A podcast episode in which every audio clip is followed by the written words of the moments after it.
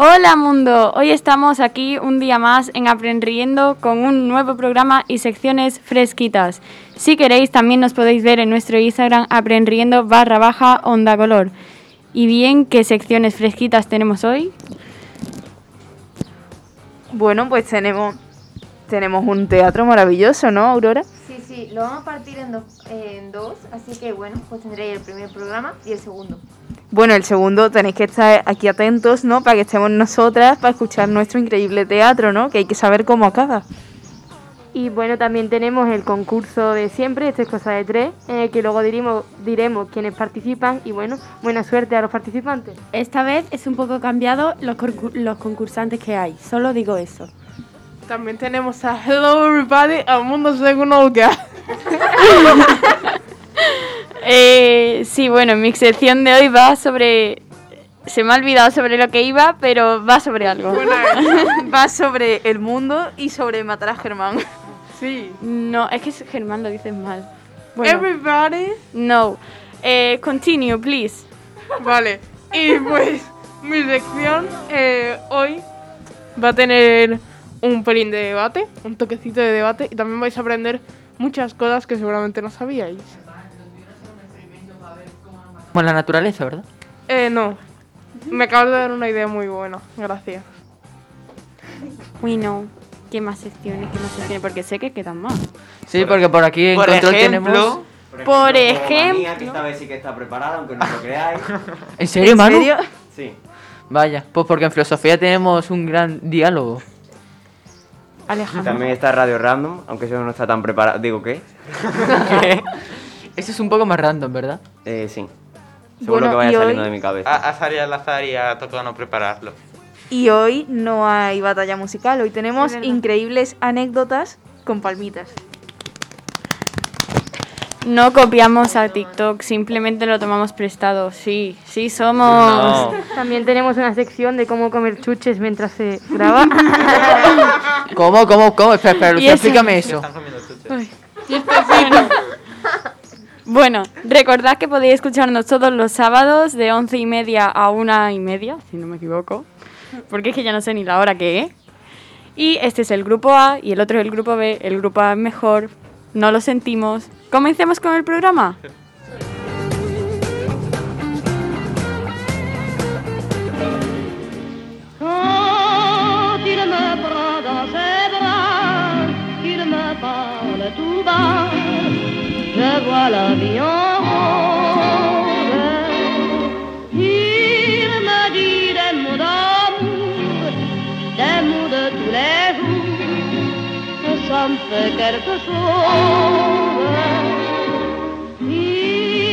Il est entré dans mon cœur une part de bonheur dont je connais la cause. C'est lui pour moi, moi pour lui dans la vie. Bueno, pues hoy también queríamos hablar un poquito, antes de que empiece el mundo según Olga, lo siento, vamos a tener que hacerte esperar un poquito, a ti y a todos los oyentes. Sí, no me importa. Porque ya mismo, este martes, es el cumpleaños de alguien muy especial para nosotros y para todos nuestros oyentes, que sabemos que todos la queréis mucho. Y es que es el cumpleaños de Ángela. Y creo que la tenemos aquí, ¿no? Buenos días, Ángela. Hola. Hola, te echamos de menos. ¿Qué tal? y ya vosotros. Ay, qué mona, por favor. Sí, sí, qué mona, pero la semana pasada no veas cómo me tuvieron, ¿eh? Que cuando, como has dicho tú hoy también, que nosotros somos mejores, pues me tuvieron a mí y me pusieron una grabación. Y ahora me pusieron a dar explicaciones. ¿Qué tienes, aña- qué tienes que añadir al respecto, Ángela? Fue idea de Fran. Pero bueno, no pasa nada. Te lo merecía. Tío, Ángela, que, que eso está mal, tío. Me dejaste fatal. ¿Y nosotros? ¿Y, vos- y tú a nosotros? A ver, es que somos mejores. Yo te quiero, pero este grupo es mejor. No, perdón. Sí. Sí, con brillitos, sí. Sí. Brillito, sí, brillito. A ver, y habrá que ponerle aquí algo a Ángela, ¿no? Para alegrar esto un poquito, ¿no? Espérate, ¿cuántos cumple? En plan, es que estoy perdida, lo siento. 16. Toma, No, no, ve. totalmente. Nove, nove, nove, Me hago 16. vieja. Es mayor. Ay, qué niña, más mona, de verdad. Elena tiene 15, o sea que Y muy no, guapa, eh, también. Como, o como sea. diría mi abuela, ya ha hecho de una mujer.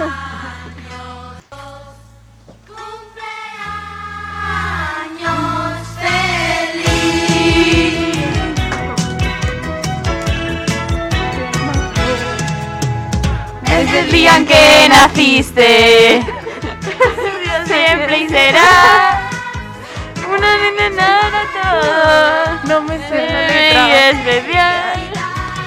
No me sé la canción. Hoy vamos a hacer especial. Esperar a que venga Fíjate, estaba adelantado. Cumpleaños feliz, cumpleaños feliz, te desean tus amigos de parchís. Cumpleaños feliz, cumpleaños feliz, te desean tus amigos de parchís.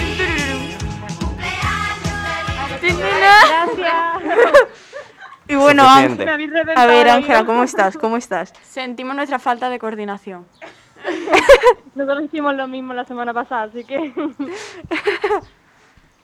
Y bueno, sí, hay, aquí hay mucho confeti, estamos tirando confeti por todos lados. confeti invisible. Imaginario, ¿no? Los del directo de Instagram nos están viendo, estamos todos llenos de confeti. ¡Guau! ¡Guau! Alucinante. Pero bueno, ya vamos a dejarte que disfrutes de tu de lo que te queda teniendo 15 años, que tengo entendido que todavía no has cumplido. Así que disfruta martes. y, y ya y ya cuando eso hablamos otra vez contigo, si si queremos hablar contigo todos los días. Vale, gracias. Adiós. A ver si nos cambiamos de turno algunos días. Eso, eso, tenemos que hacer mezclas, tenemos que Es verdad. En plan crossover. Como Estaría bien. en plan crossover. O sea, la mitad para allí y la mitad para el otro lado, ¿sabes? Sí, por claro, favor, es que, eso mucha gente no lo sabe, Ale. que yo conocí a Aurora y eso porque vino un día al otro programa. Qué fuerte, qué fuerte, ¿eh? Mira, dividimos Sí, sí, los ¿verdad? dos, las dos mitades del programa, o sea, los dos grupos, en dos. Y, y eh, un día la mitad de la parte está con la otra mitad, ¿sabes lo que digo, no? Sí. Mucho Sí, se ha entendido. Bueno, que yo, Es verdad. aunque yo a Aurora la conocía de antes porque ella cantó El Mago de Oz en una en una época oscura. en una función que fue todo mi colegio y decíamos, vaya, esta chica está haciendo playback porque canta muy bien. Pero no. Pero no, ¿No era pero no. Un día cantará para nosotros Aurora, lo sabemos. cántame. Lo sabemos. Eso, Aurora, ¿eh? Ahora me tengo en la boca. Pobrecitos los de control que Bueno, están aquí llamando. Entonces creo que ya podemos pasar a mi sección, ¿no? Sí, me respondo yo sola. Sí, pónmela.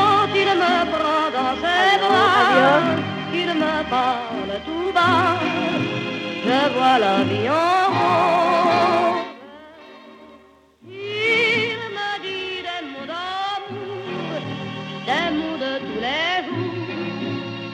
jours, que ça me fait quelque chose. Il est entré dans mon cœur une part de bonheur dont je connais la cause. Hello everybody, hola a todo el mundo y bienvenidos un día más al Mundo según Olga. Hoy hablaremos sobre el arte, el concepto del arte, tipos de arte, ¿qué consideráis vosotros arte? Ya veis por dónde va la cosa, ¿no? Bien, pues vamos a ello.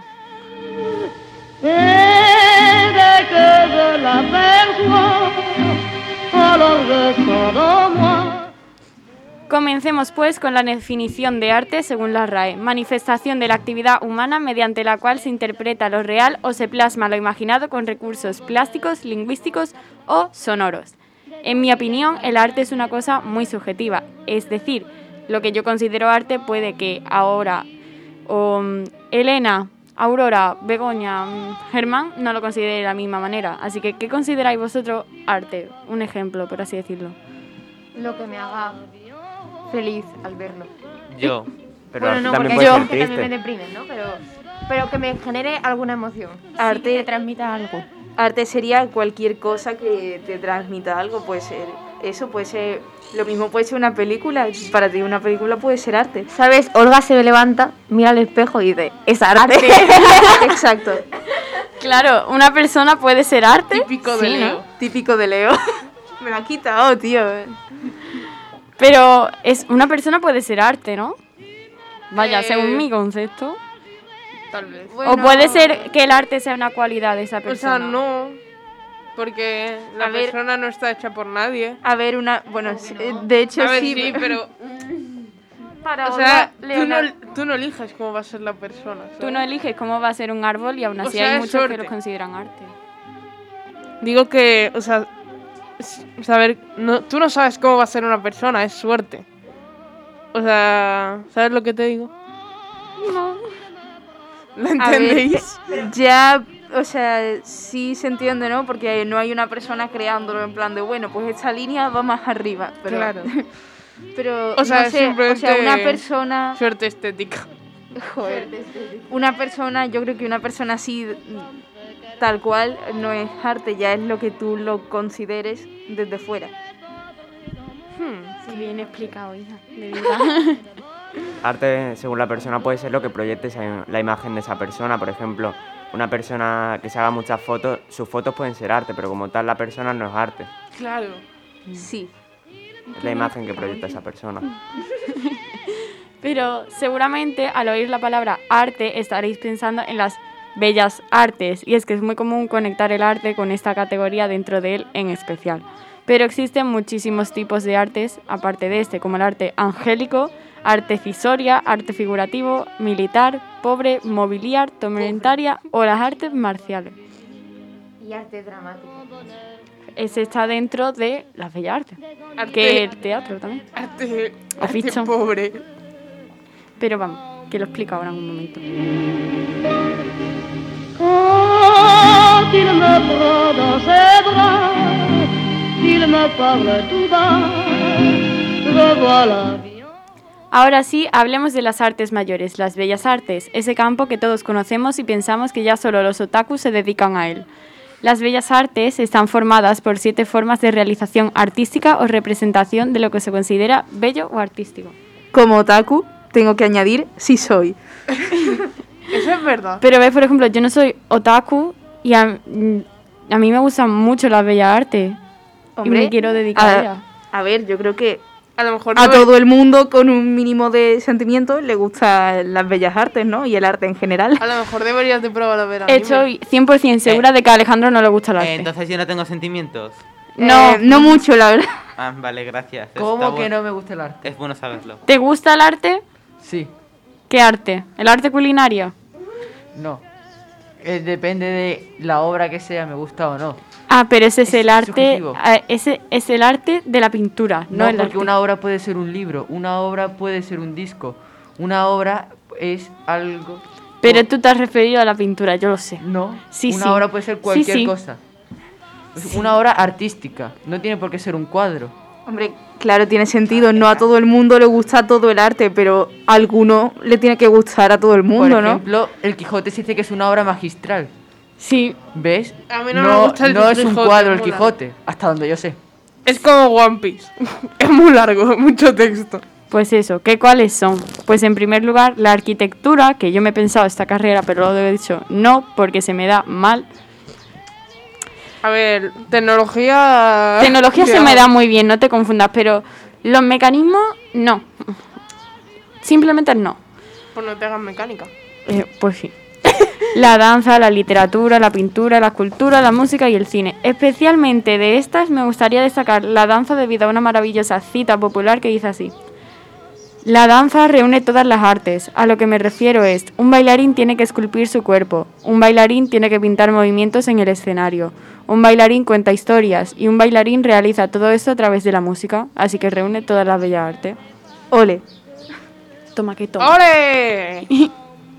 Pero el arte no es solo esto, el arte se encuentra en cada pequeño rincón. Estoy segura que más de una vez vuestras familias os habrán comentado, chiquilla, ¿qué arte tiene? ¿O no? Bueno, sí, creo, Sí. supongo. Bueno, a, a ver qué opináis. O sea, O sea, o sea lo de qué arte tienes, en realidad es como. sí. O sea, Es es como- como. Es lo contrario de si eso. ¿Verdad, Lucía? Que a ti te han dicho que arte tiene. Sí, muchas veces. Y a mí también. Creo que se lo dicen todas las abuelas. Mi abuela. Mi abuela siempre me lo dice.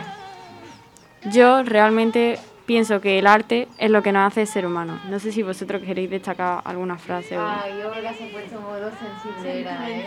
Ay, ay. Oh, Le hace falta un abrazo, ¿eh? Y eso que no, chicos, la regla. ¿Quieres ¿Has un visto? abrazo? ¿Quieres un abrazo, Olga? No de ti. Bueno, eh, hasta la próxima, me voy. Destruido en segundos. Ya está, Germán. Vete a llorar a la llorería. Tenemos que crear una llorería aquí. te- Sí. Ahí, en esa silla. En esa silla va la llorería. Bueno, pasemos a la siguiente sección, ¿no? Sí. que, que lloro.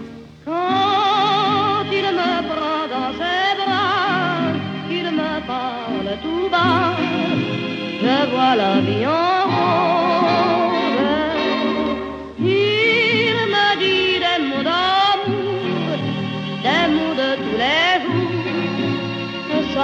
Quelque chose. Il est entré dans mon cœur une part de bonheur dont je connais la cause.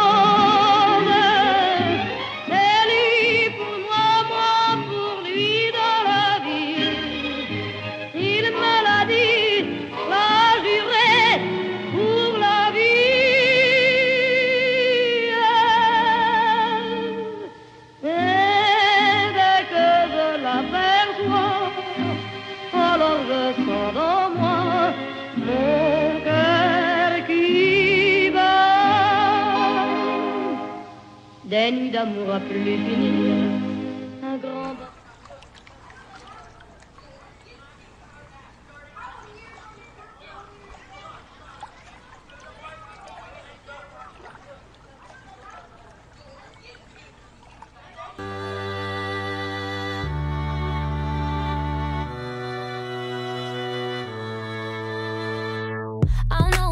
something about you.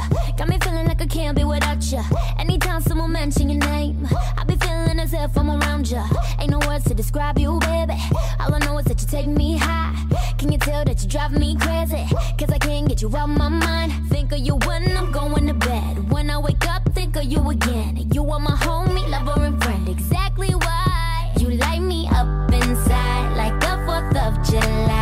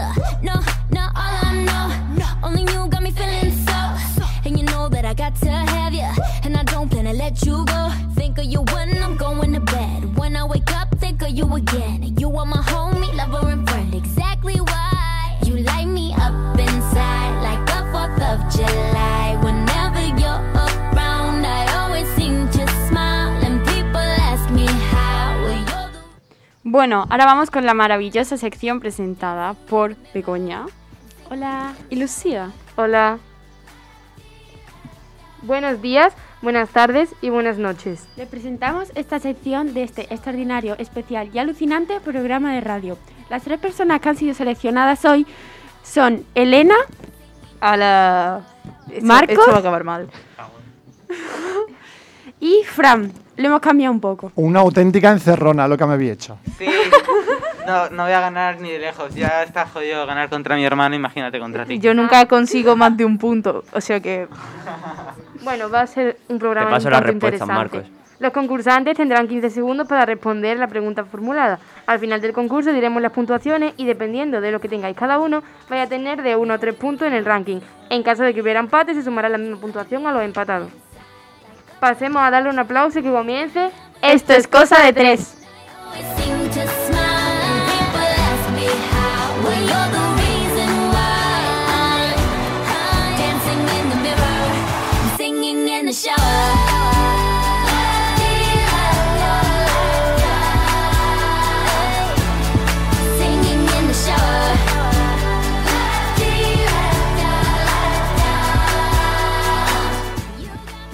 Vamos a empezar con las preguntas. El primero en en resolver la pregunta será Marcos.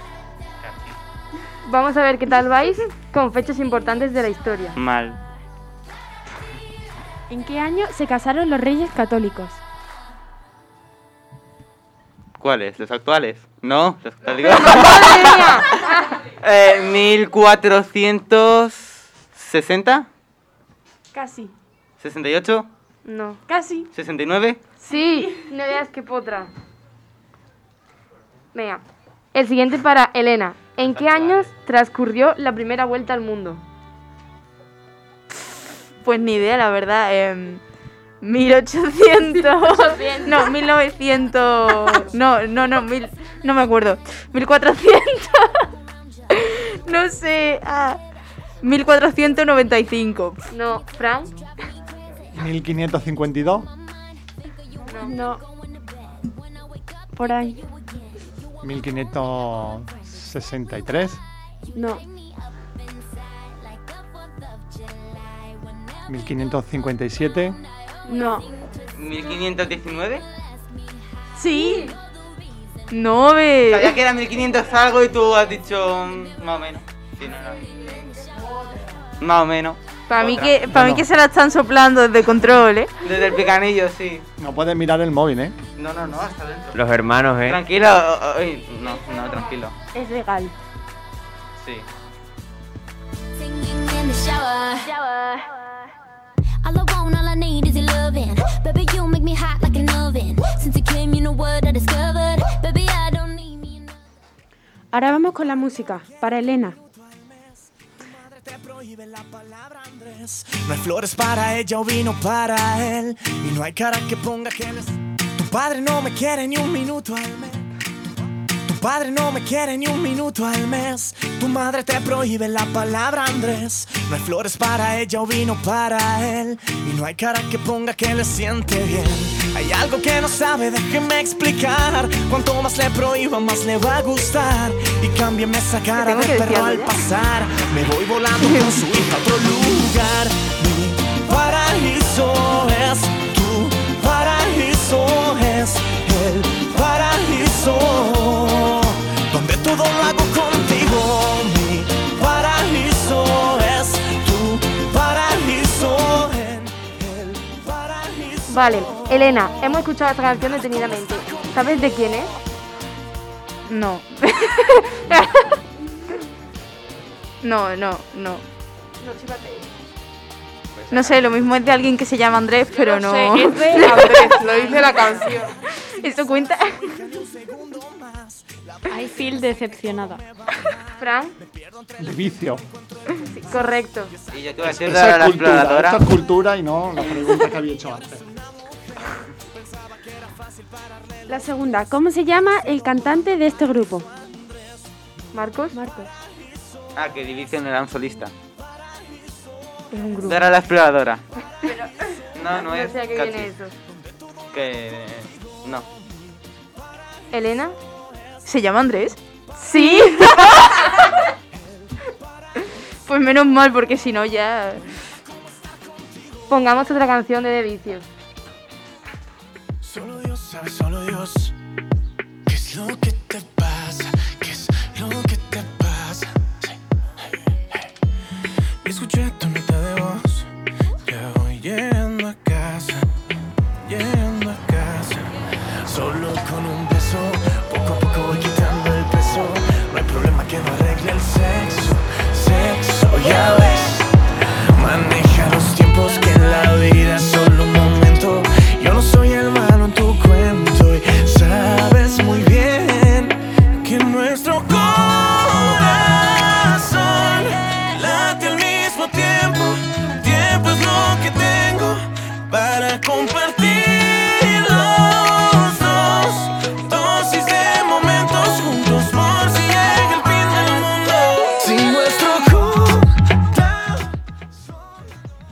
Seguimos con la siguiente sección. Deportes, aquí se complica la cosa. Vamos a ver cómo, lo- cómo lo lleváis. ¿Cuánto mide la mayor ola surfeada? Para Fran.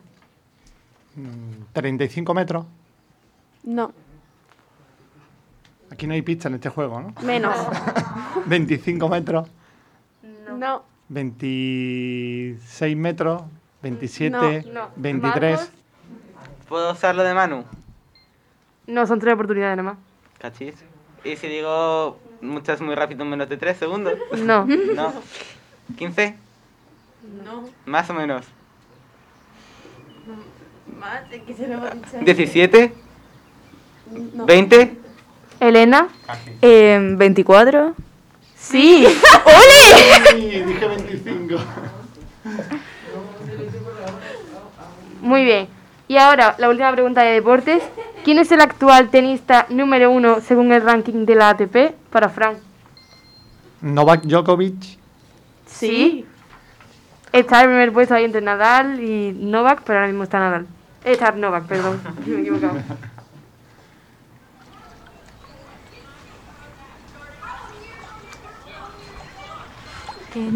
Bueno, vamos a seguir con geografía. No sé muy bien qué deciros, solo buena suerte. ¿Dónde se encuentra el estrecho de Magallanes? Para Marcos. Eh, ¿Continente puedo decir? Así, más posibilidades. Continente y situ- situación geográfica, mamá. América. Especifica. Dis- Vale, eso es que es América. Por el centro. Elena. Magallanes no es un país, ¿no? Hombre, a ver si cuela, Oye, ¿no? Es una respuesta, ¿eh? Magallanes no es un país, una respuesta. Eso es una respuesta claramente. Yo qué sé. En Estados Unidos. no. Em, en México. Pero sí. Yo qué sé, no sé lo que estoy diciendo. Tienes que decirme la situación geográfica. ¿Qué es eso?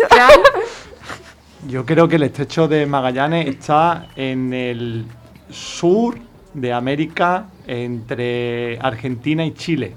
Por ahí abajo, del todo. Sí. Sí.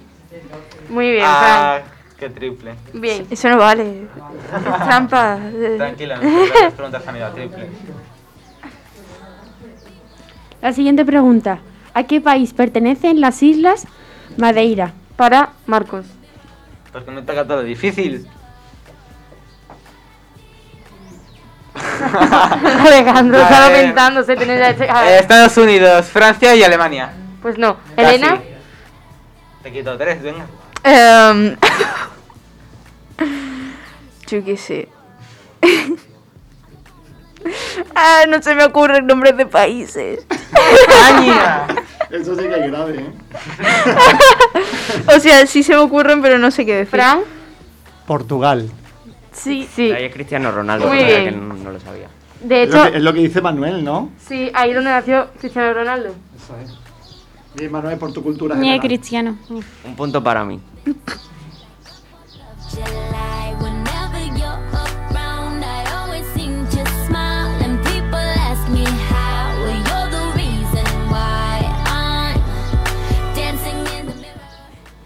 Ahora con literatura, por los viejos tiempos. Vale, este es un- formato de pregunta un poco variado, ¿vale? Tenéis que terminar este poema. Con 100 Pero- cañones por banda, viento en popa toda vela, no surca el mar si no vuela. Marcos. Exacto. No, no es exacto. No. ¿Te suena? Mm. Sonarme me suena, pero a ver. Repite. Con 100 cañones por banda, viento en popa toda vela, no surca el mar si no vuela. ¿Un avión? Bueno, venga, Elena. Un barco, pero no sé qué barco. Ah, sé que me tuve que estudiar esto en primaria, pero claro, en primaria, ya no me acuerdo. Em, un barco con una calavera, yo qué sé. Oye, rimar rima, me he esforzado por lo menos. ¿eh? Fran. No sé, me suena algo de un velero mercantil. Casi, pero no. Uy. Uy.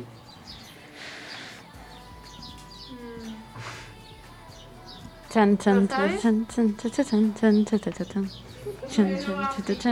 bueno, el barco de Jack Sparrow. La respuesta es: con en cañones por banda, viento en popa toda vela, no surca el mar sino vuela, un velero bergantín. ¡Ah! ah. Aunque Fran se ha acercado mucho, mucho. Casi, Fran. Casi. Tío, esto era muy complicado, ¿eh? Sí, sí. Hay que ir bajando el nivel. La siguiente pregunta. ¿Quién escribió Frankenstein? Marco. Mariceli. Muy bien. Sí. Muy bien. Tengo que decir que todas las preguntas me- se las agradezco a mis profesores, ¿vale? Porque yo estoy dando esto y lo, lo acoplo a las clases, que para qué me voy a poner a buscar. Muy bien, bien, claro. Y luego también hay que recordar que Elena no, todavía no, no ha dicho ninguna correcta. ¿eh? Algo sí he dicho, ¿eh? Algo, algo he dicho. Creo. Un barco con carabela.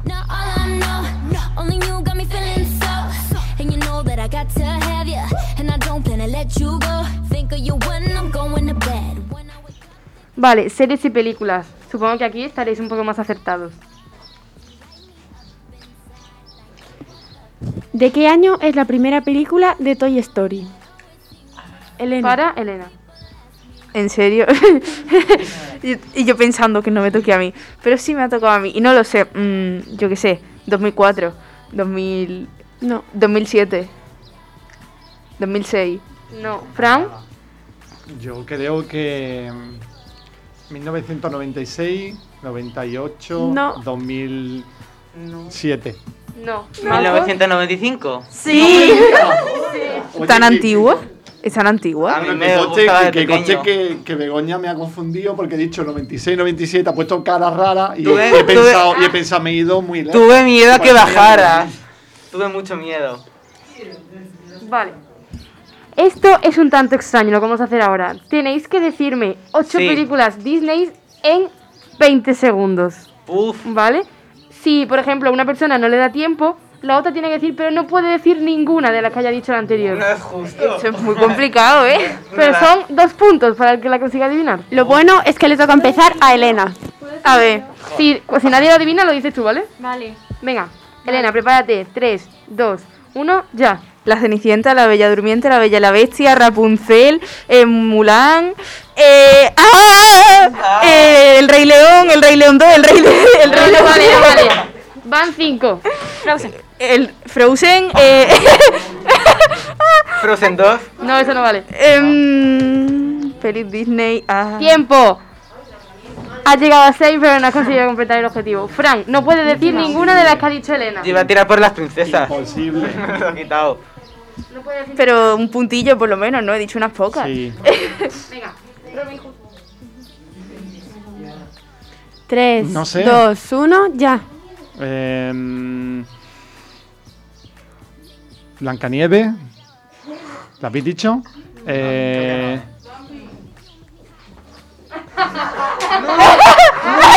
la sirenita. No, la La sirenita. eh, el Rey León. Ya lo he dicho. ¿Ya lo has dicho? O-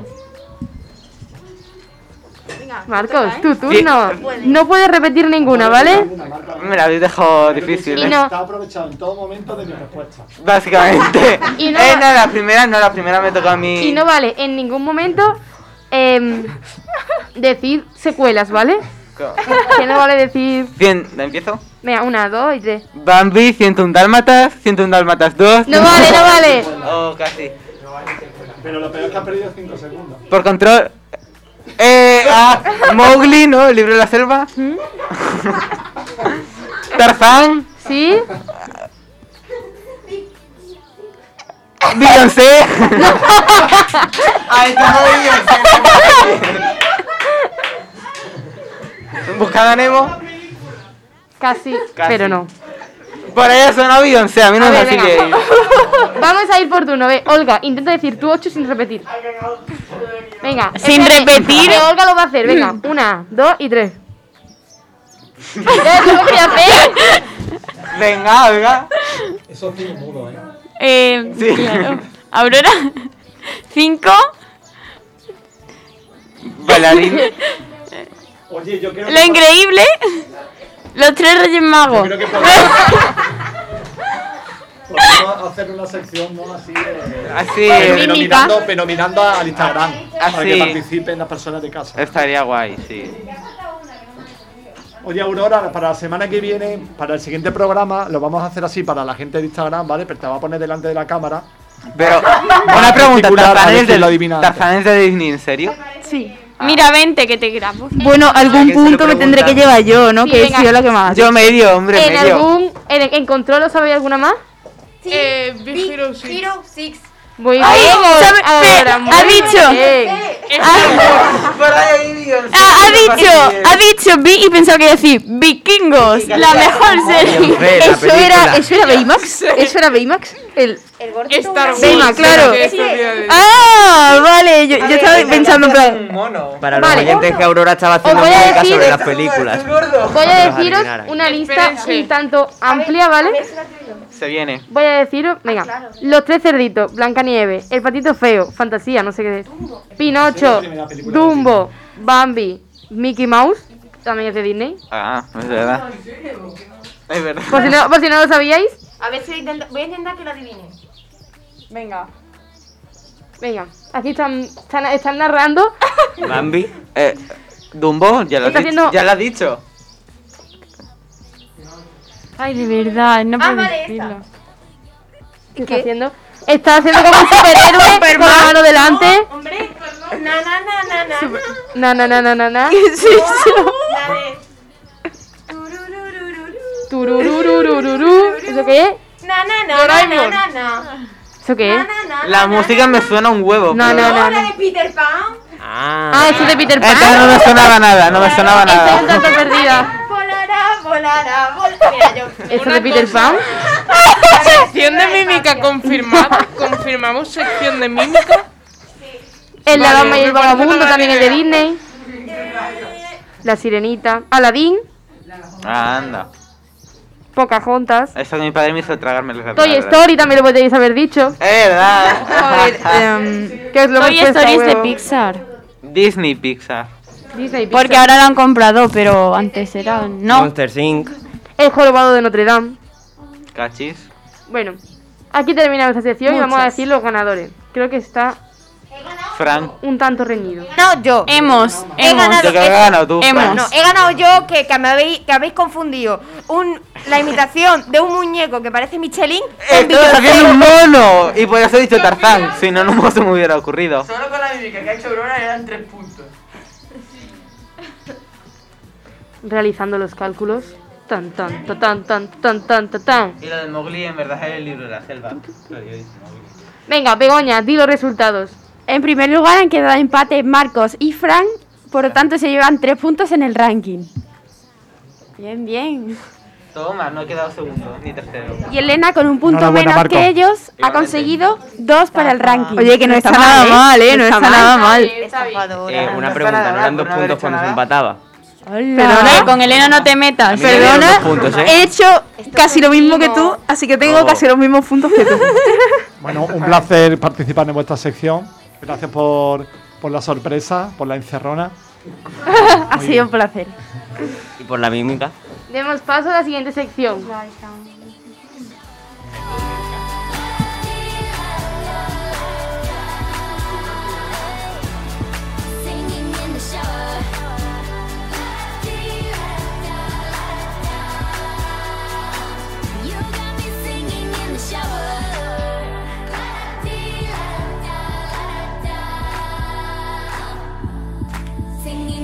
Shower.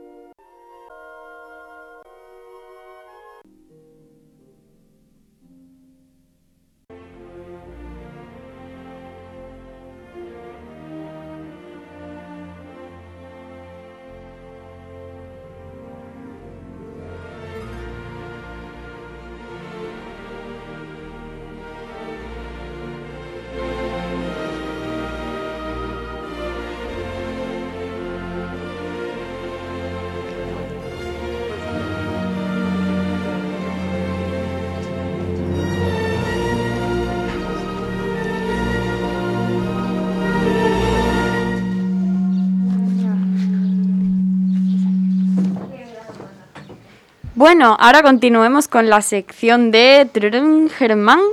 Sí. A ver, ya que estoy muy viciado al ARC y pensando en lo que podría hacer para esta sección, me acordé de que tenía pendiente hacer Dinosaurios 2, así que es lo que vamos a hacer hoy.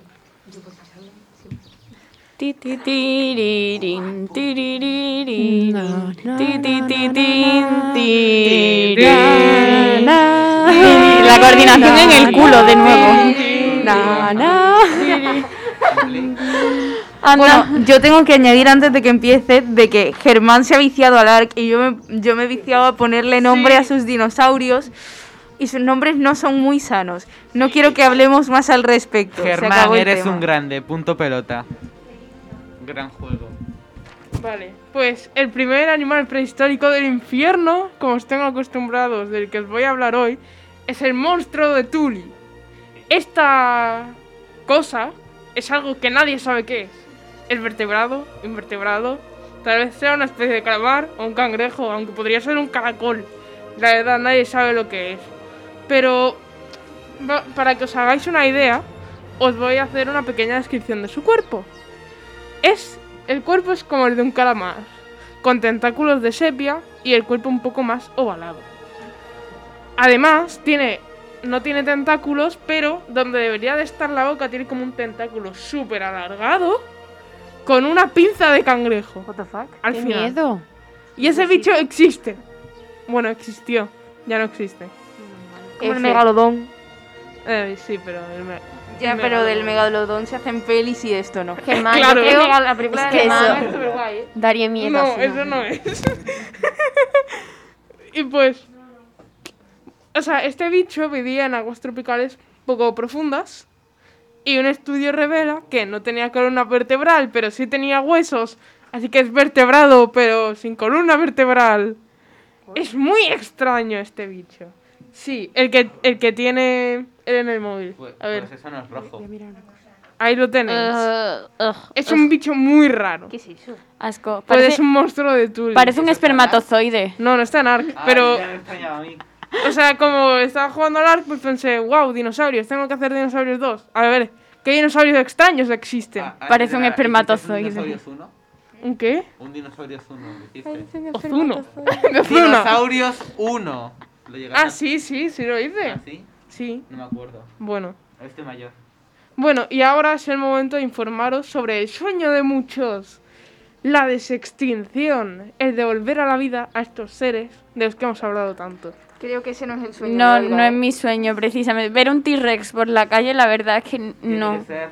Mejor que vuelvan más insectos, ¿no? Estoy diciendo que es el sueño de muchos, ¿no? Si el fue- sueño de la vida de Olga, ver Si fuese un tiranosaurio chiquito que no me pudiese comer, pues, pues No, estaría pero- mejor. A ver, podríamos Olga. hacer un tiranosaurio con enanismo. ¿No prefieres que vuelvan arañas enormes? Tampoco quiero un T-Rex chiquitito porque los T-Rex, no sé si lo sabéis, pero no llegan a lavarse las manos Sí.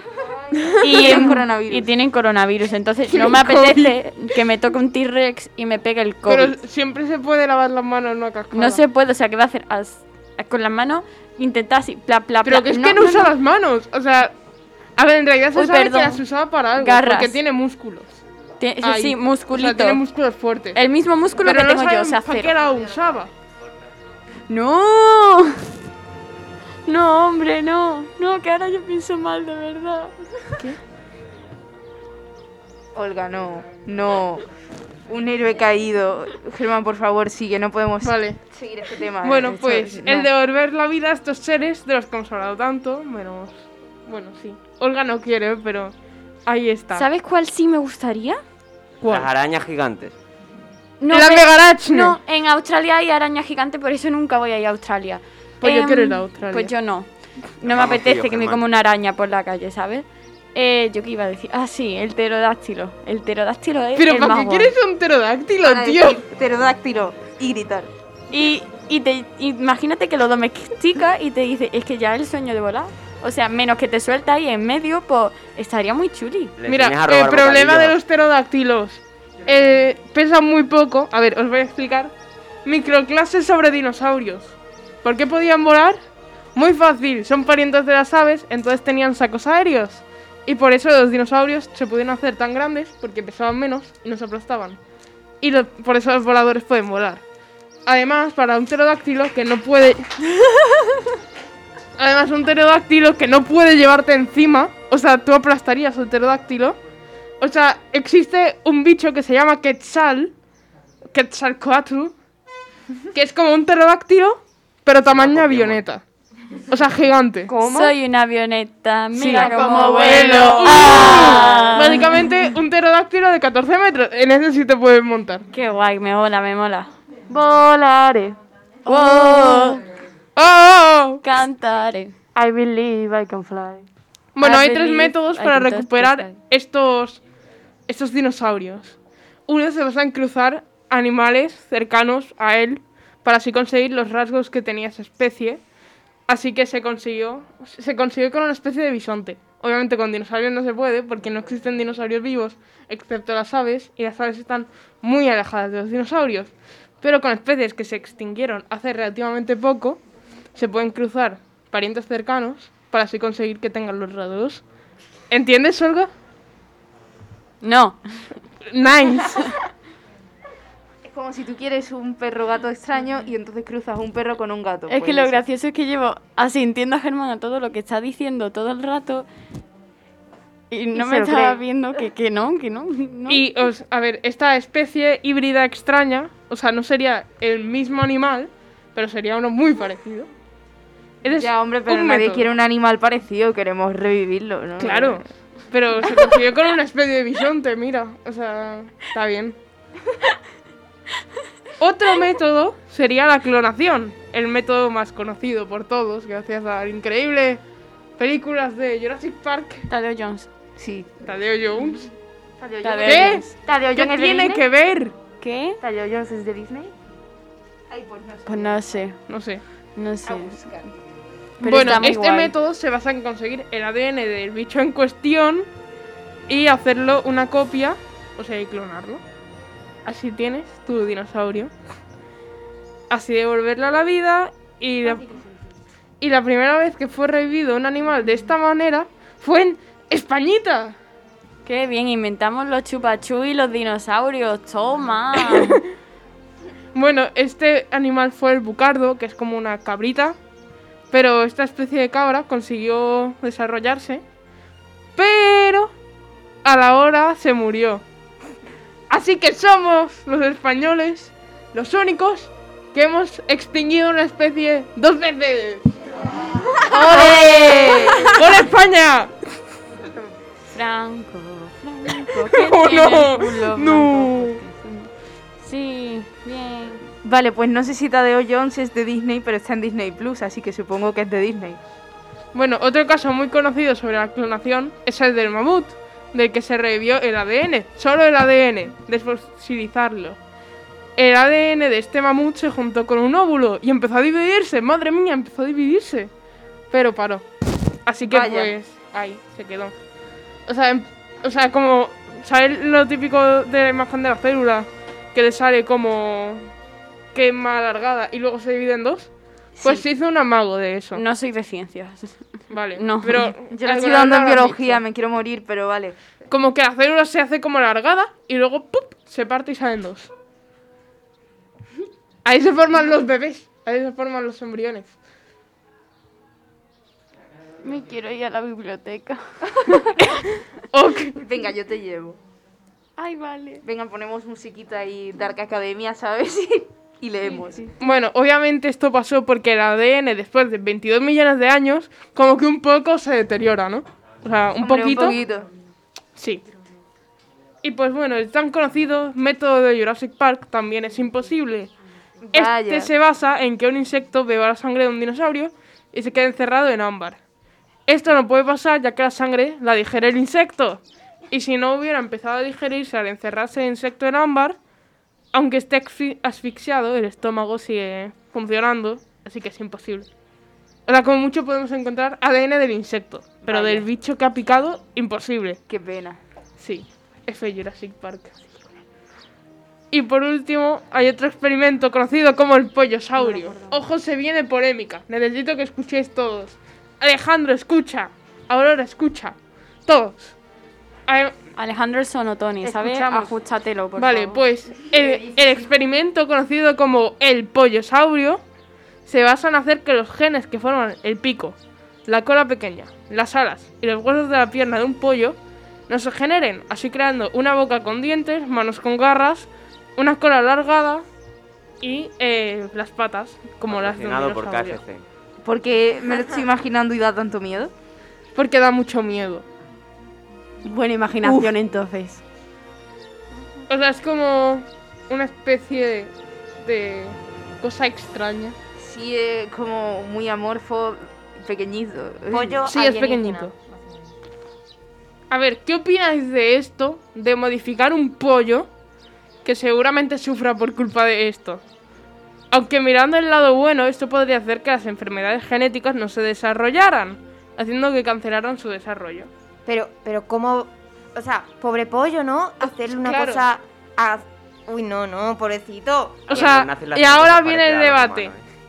Aun- Volviendo al tema, ¿es ¿creéis que es ético hacer esto de los pollosaurios? No, pero la ciencia no siempre es ética. Pero, ¿Por pero qué que no? no, que no, Porque que no quiero un pollo mal formado. Porque sea, ponte en el lugar del pollo. pollo y de su familia. A ti, cla- De no, la familia.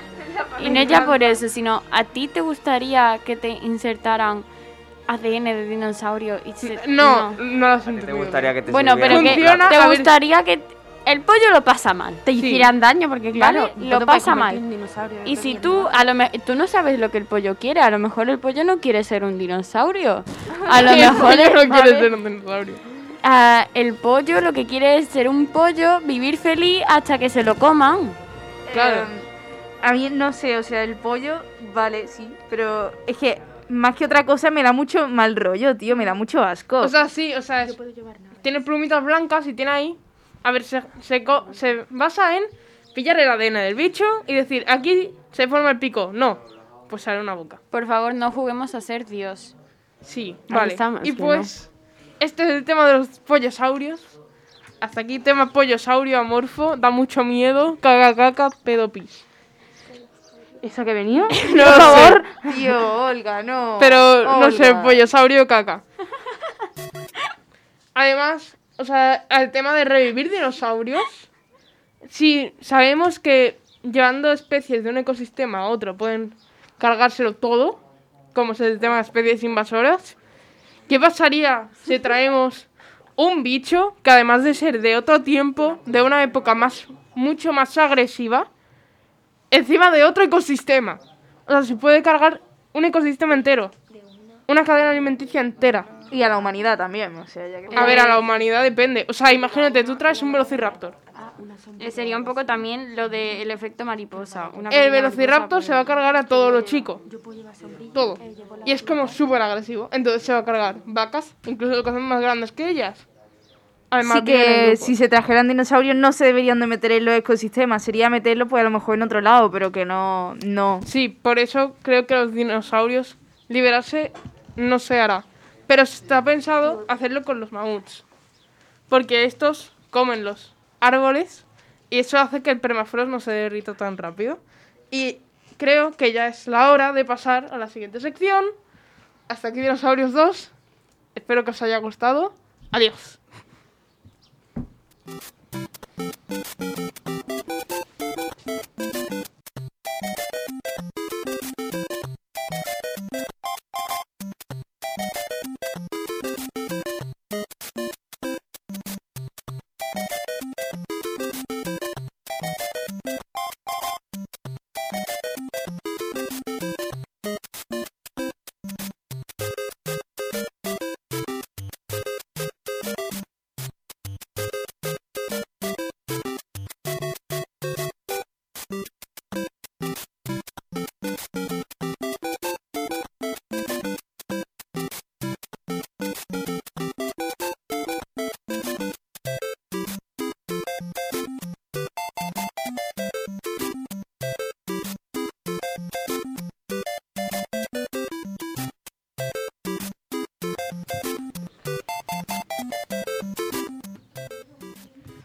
Vamos con la siguiente sección que es de Manuel.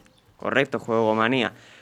Hola queridos oyentes, esta vez sí hay Juegomanía, sí, esta vez eh, pues está todo preparado. La otra vez el programa estaba también preparado, pero el programa con el que estaba trabajando pues le dio por hacerme una bomba de humo con los documentos. Muy gracioso el programa, sí. Y se marchó. Lo que tiene usar programas ra- eh, gratis. Pero bueno.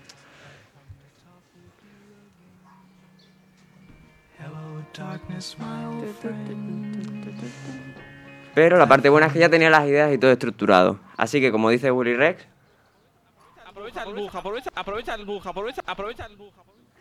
hoy toca hablar de Minecraft. Aprovecha el bug, aprovecha, aprovecha el bug, aprovecha. Aprovecha el bug. Aprovecha el bug, exacto.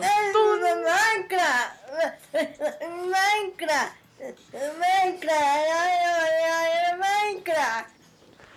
Desde cómo fueron los inicios del juego, las inspiraciones, etc.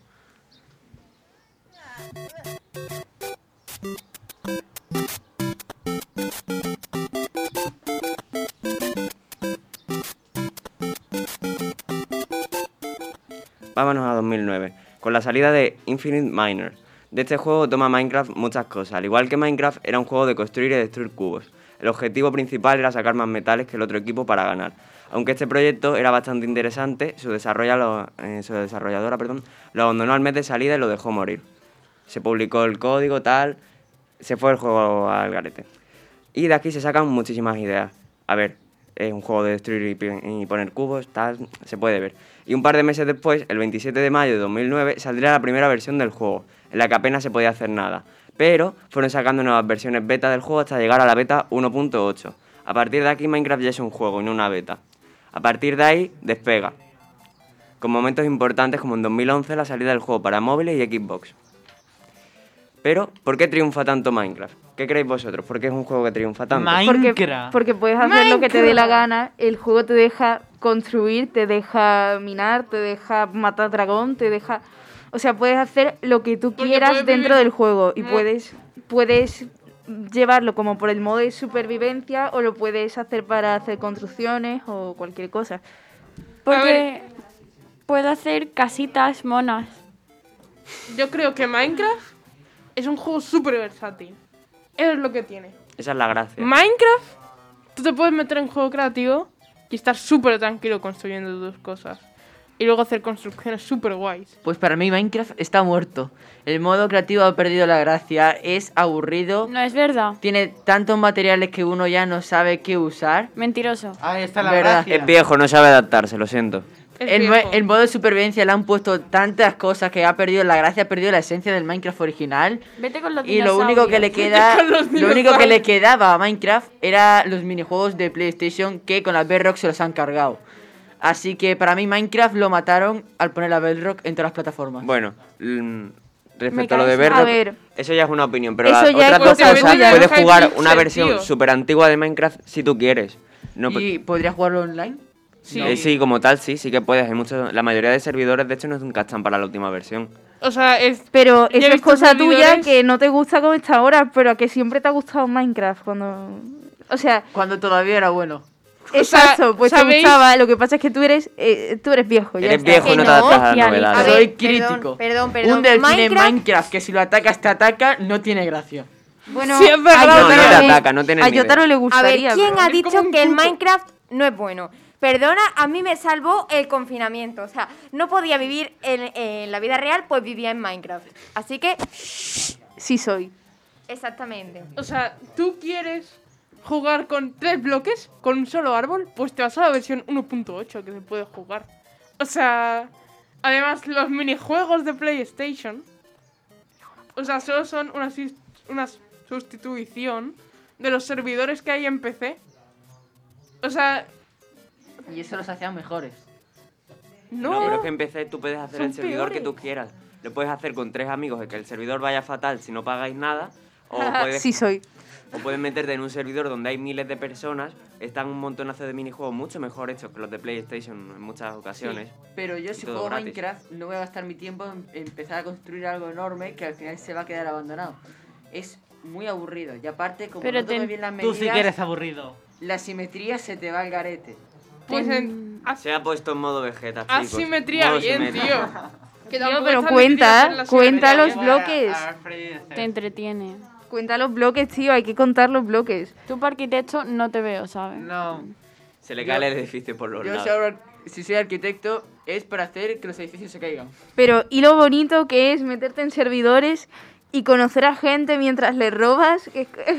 Niños de 10 años picados. Este chico hizo la torre de Pisa. Y reírte de ese niño de 10 años, lo cual es mucho más importante. Claro, pero tío, tú imagínate, tú estás tranquilamente, ¿no? En un servidor en el que hay gente que más o menos conoces, ¿no? Eh, a lo mejor hay uno o dos que no.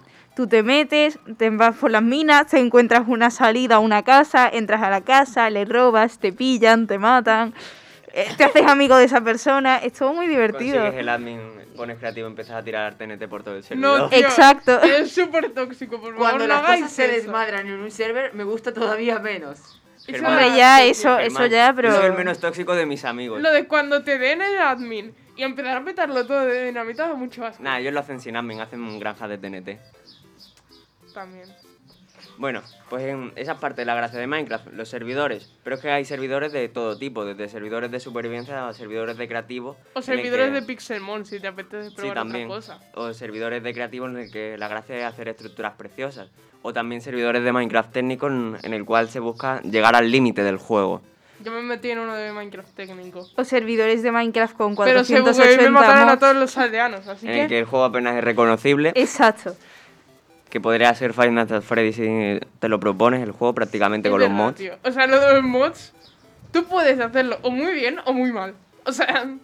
el- También puedes hacer la un servidor- de los mods es meter poco. Medianamente survival, medianamente roleplay. Como ya por ejemplo fue otra Karmaland. cosa que tampoco mola del Minecraft, los mods. A ver, ¿qué gracia tiene Lo podemos apuñalar, yo voto sí. contenido creado por la comunidad? En plan... eh, Vale, estás de coña. Por lo que acaba, tal y como lo has dicho, estás de broma, menos no, no, mal. No, no, eh, no, no, en serio, en serio. Me había asustado. Meterle otra textura al juego, eh, cambiarle la forma de los ítems, mm, no. Vale, sí, lo estás Es diciendo de broma. no, no, no, no. Me habías Es asustado. no te gusta el original y te gusta, yo qué sé, el mundo de Gamboy, pues te lo pones como el mundo de Gamboy y ya está. Pero si yo me compro un juego es para jugar lo que han hecho los desarrolladores y no la comunidad. Pues lo puedes Y hacer. Ya, tú pero te es lo compras para, ver, para jugar la, la comunidad. La La pues comunidad. entonces hazlo, pero yo Pues no. ya está. Bueno, la también- de Minecraft es disfrutar lo que ha hecho la comunidad. También puedes jugar Minecraft normal y meterle un mod de cualquier cosa que pueda serte útil o algo que tú Claro. quieras, porque si tú, por ejemplo, quieres crear un castillo y a lo mejor eh, con el Minecraft normal es muy complicado, pues te metes un mod para que sea más fácil crearte el castillo y Eh, que se vea mejor. Elena dijo cuenta bloques. Hombre, ya sí también. Hay Un que- castillo de TNT, a ver cuánto Edit, tiempo tío. te dura sin que El explote. World Edit es el mejor invento para creativo. El World Edit le voy a dar un, aplauso al que ha hecho ese mod. O sea, poder decir, quiero desde aquí hasta aquí 2000 bloques, ¡pum! Y no tienes que poner bloque uno por uno. También hay servidores que en plan no son solo survival o no son una cosa en concreto. Por ejemplo, Karmaland era un poco de roleplay, un poco de survival, un Hmm. poco de Auronplay reventando casas. Sí, confirmo. Era un poco de todo. Que esa es otra de las gracias de Minecraft, la sinergia que tiene con YouTube. Minecraft y YouTube no son dos palabras que se entiendan solas, porque YouTube en parte creció muchísimo gracias a Minecraft. Los youtubers de Minecraft fueron los youtubers que ahora la mayoría están en la cima. Y Minecraft, pues gracias a YouTube se ha dado muchísimo a conocer. Claro. O sea, es como la simbiosis. Sí. O sea, Ambos se han ayudado a crecer, efectivamente. y pues bueno. Conclusión. Alejandro Minecraft no tiene está razón. muerto. Conclusión, Ale eh, está de broma porque no puede opinar eso, simplemente sería imbécil. En plan, más de lo que lo es todavía. Minecraft está más vivo que nunca. O igual de vivo que en 2012.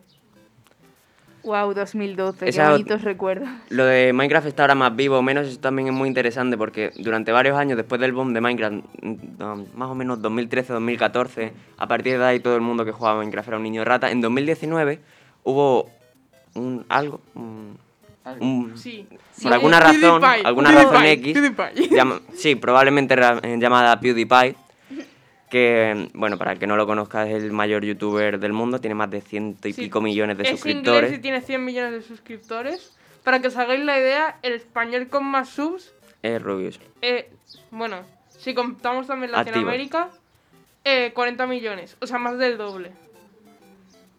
O sea, una locura. Bueno, pues PewDiePie subió un vídeo y a partir de ahí la gente volvió al juego y el juego ha llegado a estar en 2019 creo que en mejores números que en 2013-2014 que se supone que era la época dorada del juego. Es un juego que ha estado, eh, a ver, para ser un juego que ha estado número uno no estaba bien. Obviamente estaba bastante bien para ser un juego como tal, de un desarrollador indie.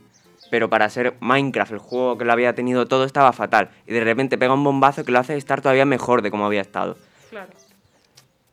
Es un ejemplo más de la simbiosis o sinergia que tiene Minecraft con YouTube.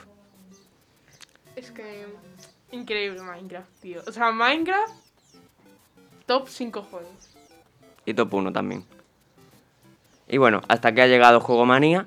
eh, ya sabéis, jugar al Minecraft porque es la leche, aunque Alejandro diga lo contrario. O sea, Además, Que es nadie un, le haga caso a yo, yo no digo lo contrario, yo digo que como está ahora no está bien. es un viejo, no- su opinión no cuenta. Además, ¿sabes lo mejor? Es que es barato, tío. Que es- cuesta 20 euros. No, y lo puedes pillar pirata de 500 sitios diferentes. Claro. Además, hay juegos gratis mejores. Vale. Igual, Rocali no digas porque fue gratis hace un mes. Por ejemplo, Fortnite tiene más jugadores. Vale, que corta. Minecraft. Vale, Vale, ya. Ale, Calla, corta. calla, calla. luego, lo, luego lo torturamos entre todos. Sí. Y bueno, hasta Sí. aquí mi sección. Ya sabéis, jugar al Minecraft porque es muy bueno, aunque Ale diga lo contrario porque es viejo, no sabe adaptarse a las cosas nuevas. Y ya está. Póngame la música, pon- o póngame el, red- el El rap de Minecraft, chiqui, póngame lo que quiera. Que Minecraft pega con todo, que- porque eso es parte de Minecraft. Y ya está. Hasta la próxima. Si tú quieres meter un mod del chiqui chiqui.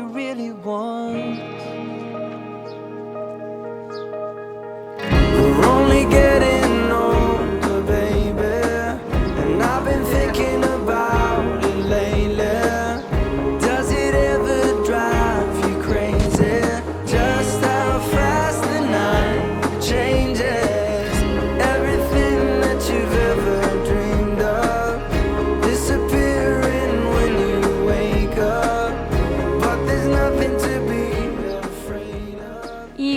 bueno, ahora vamos, Elena y yo. Ole nosotras, que venimos Ole. con nuestras anécdotas y lo que haga falta. Aquí traemos lo que sea, lo que el pueblo quiera. Que bueno, esto así no es que me haya pasado recientemente, pero me suele pasar casi siempre. Entonces, yo voy a empezar por donde normalmente empiezo todo, por el principio. Y... Anda, Bien. no, muy bien. Imagino, o sea, si va por el principio, acaba en el final y luego vuelve al principio. ¿Estás sería haciendo un crossover con Mariano Rajoy? Em, Uh, madre mía. Somos sentimiento y tenemos ser humano. No, a ver. Pues mira, mm, yo, para que os hagáis una idea, casi nunca hago los deberes de mates. Mamá, no me mates. Eh, Qué chiste más malo, No, no, no, no, no, no, no, así sin querer. Pero Espero no, que no sea que no hago los deberes de mates, de verdad. Entonces, pues un día que había, yo qué sé, mm, tres hojas de deberes y se ve que ese día lo había hecho, pero yo no me acordaba. Pues total, que todo el mundo estaba hablando, oye, tal, habéis hecho los deberes, me los pasáis. Y claro, y yo me entero en el último minuto que había deberes y digo, ¿cómo? Que había deberes, pero eso, eso yo no lo he hecho. Y sale la seño por la esquina. O sea, justo al lado mía. Y fue como, ah, Como, hola. Y me tocó corregirlo a mí. Al final se lo tenía hecho, con lo cual no pasa nada. Y otra de esas cosas de que aparece la seño por casualidad es un, no sé si decirlo, juego o no sé cómo llamarlo a esto, pero mis compañeros de clase mm, a veces para hacerse los graciosos entre ellos se tocan literalmente los huevetes. Así que, Madre mía. así que imaginaros la estampa. ¿te Yo, de- Se supone que son heteros. eh, sí, Se supone. Imagínate, entonces yo, yo ya cansada, de repente grito. Y esto era la hora justo que va a entrar la de física y química y nos pone resto como unos palos porque impone la seño, ¿sabes? Sí. Y mm, entonces grito yo, ¡que dejéis de tocaros los huevos! Literalmente. Te voy a coger los huevos. Y en ese momento, en ese momento entra la seño en plan, em, Hola, buenas tardes. ¿Necesitas ayuda? Madre mía. Entonces, no sé si me han pasado cosas así, pero por Ah, favor. sí. Bueno, en mi caso fue la directora. Estábamos en francés, no sé muy bien, haciendo el qué. Habíamos terminado ya de, de hacer los deberes, tal. Y dicen, bueno, pues vamos a hacer como si fuera una procesión de Semana Santa. y cogen al más pequeño de la clase y a una mesa y se ponen a levantarlo como si fuera un trono. Eso lo han hecho en mi instituto Lo para un empiezan trabajo. a pasear hasta que llegan a la puerta. Y claro, no puede venir la directora a otra hora con sus llaves. Se escuchan las llaves desde, vamos, desde medio instituto. Pero claro, estaban gritando, estaban haciendo el tonto, no lo escucharon. Bueno, pues aparece la directora por la puerta, se queda mirando a la clase, abre los ojos en plan como platos y mueve la cabeza y, y sigue recto, en plan, yo ahí, yo ahí no entro. Eso, eso es insalvable. Me da ya. miedo. Eh, la verdad es que lamentable, tío, lo del trono. O sea, Luego se cayó, creo. Eso lo han hecho para un trabajo de educación física los de mi clase. Ah, encima bueno. con trabajo. Bueno, Trabajos pues- de educación física, experiencias malas. Bueno, pues en mi clase hay una anécdota también. Nos reconocen en todo el instituto como la clase del fuego, ¿vale? Bueno, ahora, a los niños de mi clase se les ocurrió la brillante idea de coger el gel, el poco gel que queda, y echarlo. Nosotros hacemos los intercambios de las clases. En francés nos mezclamos varias clases diferentes. Pues estábamos desinfectando las mesas para que vinieran los, los de otra clase. Y entonces a un niño se le ocurrió echar más gel encima de la mesa y prenderlo fuego. Súper ah, graciosa sí, la sí, idea. típico, típico. Súper graciosa. Y Creo ahora estábamos sí. todos chillando porque eso se, se expande súper rápido. Eso llega a saltar una chispa y. Bueno, pues ¿Pero llega que le una niña, fuego? ¿Con un llega una- mechero? Sí, con un mechero. que Yo no sé qué se trae un mechero al instituto. O sea, lo de coger gel hidroalcohólico, echarlo y prenderle fuego con un mechero lo ha hecho todo el mundo. O bueno, sea, pues es que ahora el colmo es que. eh, bueno, no todo el mundo, sino el en todas las colmo es clases que llega una niña No y la coge un papel y pone el papel encima del fuego. Qué lista. ¿Qué hace el fuego? Empieza. ¡Piu! ¡Piu! Además, luego está el gel hidroalcohólico en spray y el mechero, que es como un lanzallamas, pero versión cutre. Y ahora está el tercer hecho, que al niño de mi clase se le ocurrió la idea de coger el papel, llenarse la mano, como de gel y fuego, ¿vale? Por así decirlo, y tiró el papel a la papelera. Qué y la papelera llena de papel. Creía que ibas a ¿Y decir la entró por papelera la llena de puerta? fuego. La maestra de lengua.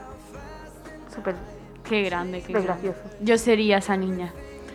Es que me veía de venir. Bueno, otra cosa que me ha pasado, que seguro que es que en vuestra clase seguro que está la típica niña que ¿Querer un gato? entra, no, que entra una mosca Sí.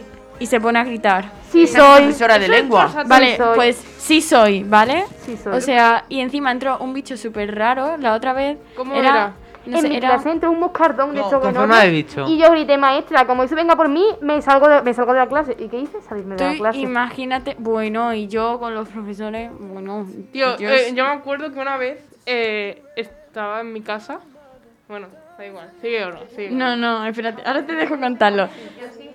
Es que yo con los profesores, por ejemplo, el de filosofía, mm, me dejó en la puerta ahí, mm, ahí de pie porque yo quería, ¿sabes? Que siento por interrumpir, perdón. Vale, pues mira, a ver, no tiene nada que ver ni con clase ni con nada, pero es una historia que cuento siempre. De, de mi momento más incómodo, incómodo del que dices tierra, trágame, fue lo mismo.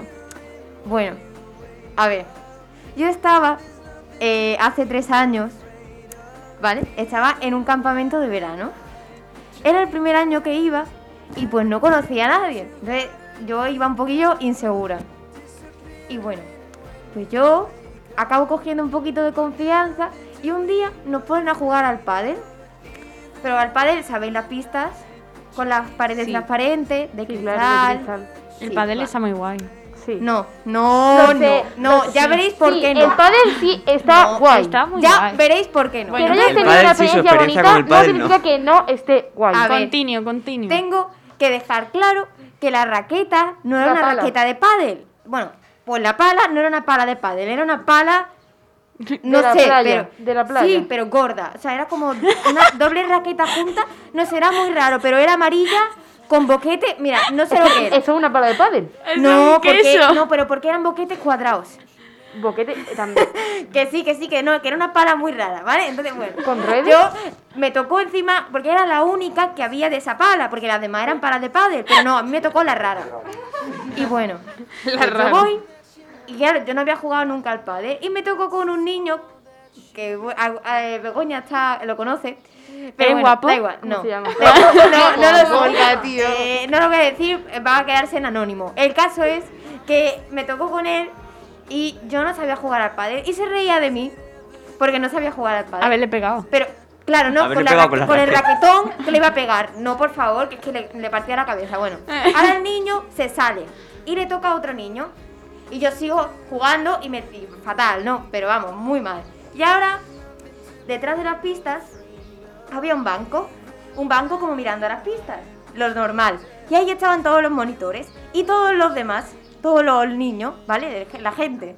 Vale. Tener en cuenta que fue el primer día, ¿eh? y espérate, bueno, A ver lo vale, que viene entonces ahora. voy, y ahora como el niño estaba a través del cristal riéndose de mí, yo voy, cojo la pelota, cojo la pelota, ¿eh? Me acerco al cristal, Todo va a salir muy mal. sin mascarillas, tenerlo en cuenta, no era otra época, era yo más pequeña, vale, pues cojo así, cojo la pelota y le hago como la, la seña de que se la voy a tirar, ¿vale? A través del cristal, sí, yo muy inteligente. Pues, y el niño, claro, riéndose, y yo le había hecho esa seña para que se callara ya. Como no se callaba, tiro la pelota. No. Pero, ¿Sabéis qué pasa? ¿Qué Que me rebota en la cara. ¿Vale?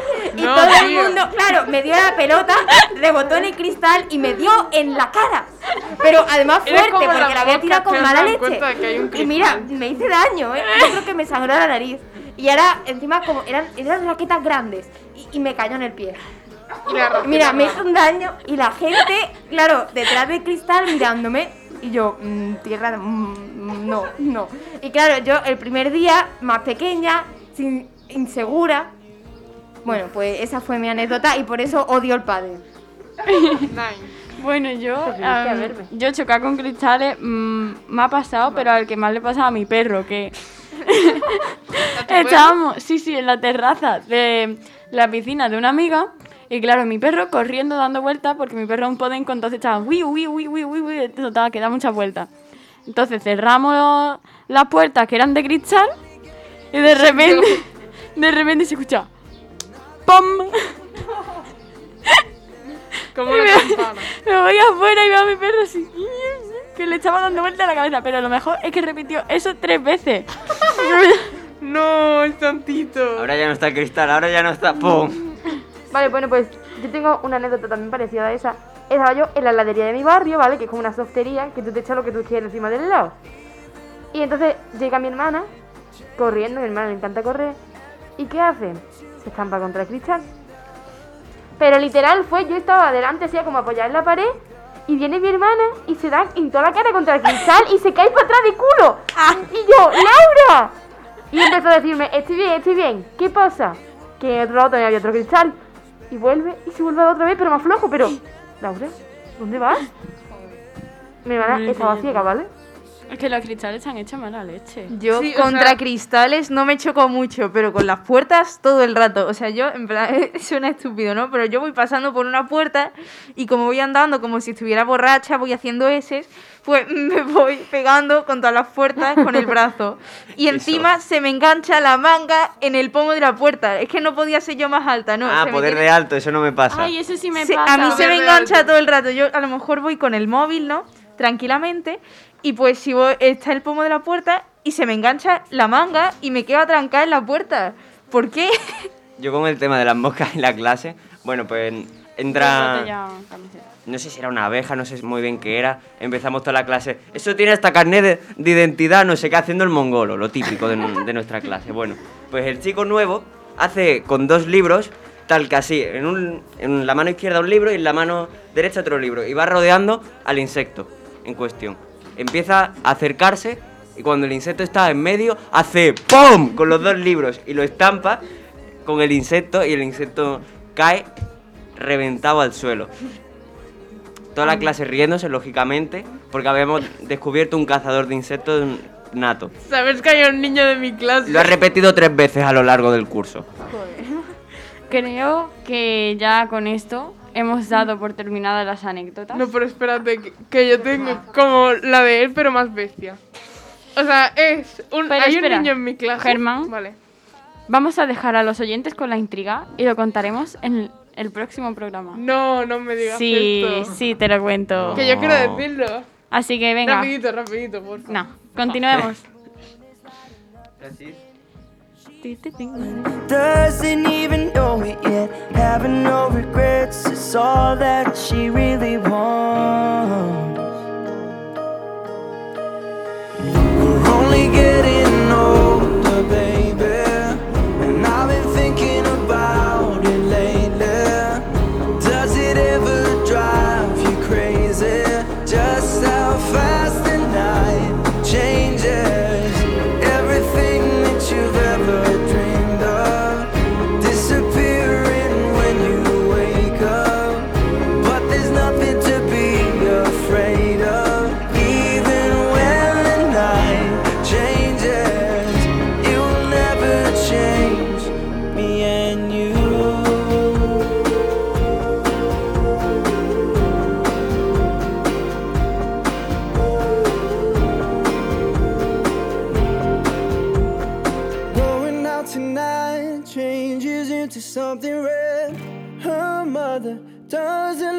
Kind of dress, reminds her of the missing piece of innocence she lost. We're only getting older, baby. And I've been thinking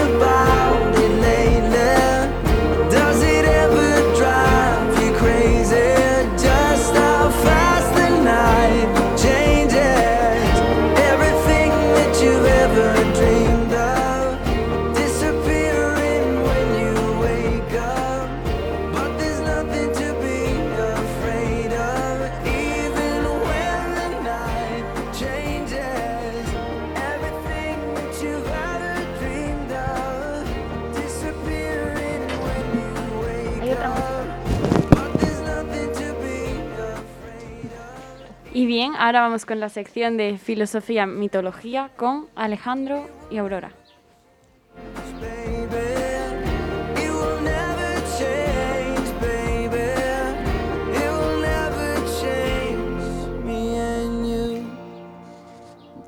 A nuestro querido amigo Platón le gustaba hacer metáforas a través de mitos inventados por él. Sí, un noce un poco raro, pero bueno. Y hoy, querido oyente, te traemos uno de sus muchos mitos. Y un compañero nuestro, aleatoriamente escogido, tendrá que buscarle la metáfora. Para ello vamos a representar el mito de la caverna Aurora y yo, Aurora siendo Platón y yo Glaucón. Vale, pues voy a empezar. Imagínate nuestra naturaleza, por lo que se refiere a la ciencia y a la ignorancia, mediante la siguiente escena.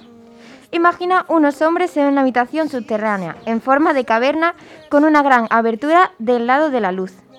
Se encuentran en ella desde que eran niños, sujetos por cadenas que les inmovilizan las piernas y el cuello, de tal manera que no pueden ni, no pueden ni cambiar de sitio ni volver la cabeza, y no ven más que lo que está delante de ellos. La luz les viene de un fuego encendido a una cierta distancia detrás de ellos sobre un terreno. Entre ese fuego y los prisioneros hay un camino elevado, a lo largo del cual debes imaginar un pequeño muro semejante a las barreras que los ilusionistas levantan entre ellos y los espectadores. Vale, ya lo veo, venga. Vale, pues ahora piensa que a lo largo de este muro unos hombres llevan objetos de todas clases, figuras de hombres y de animales, de madera o de piedra, de mil formas distintas, de manera que aparecen por encima del muro. Y naturalmente, entre los hombres que pasan, unos hablan y otros no dicen nada. Es una extraña escena y unos extraños prisioneros.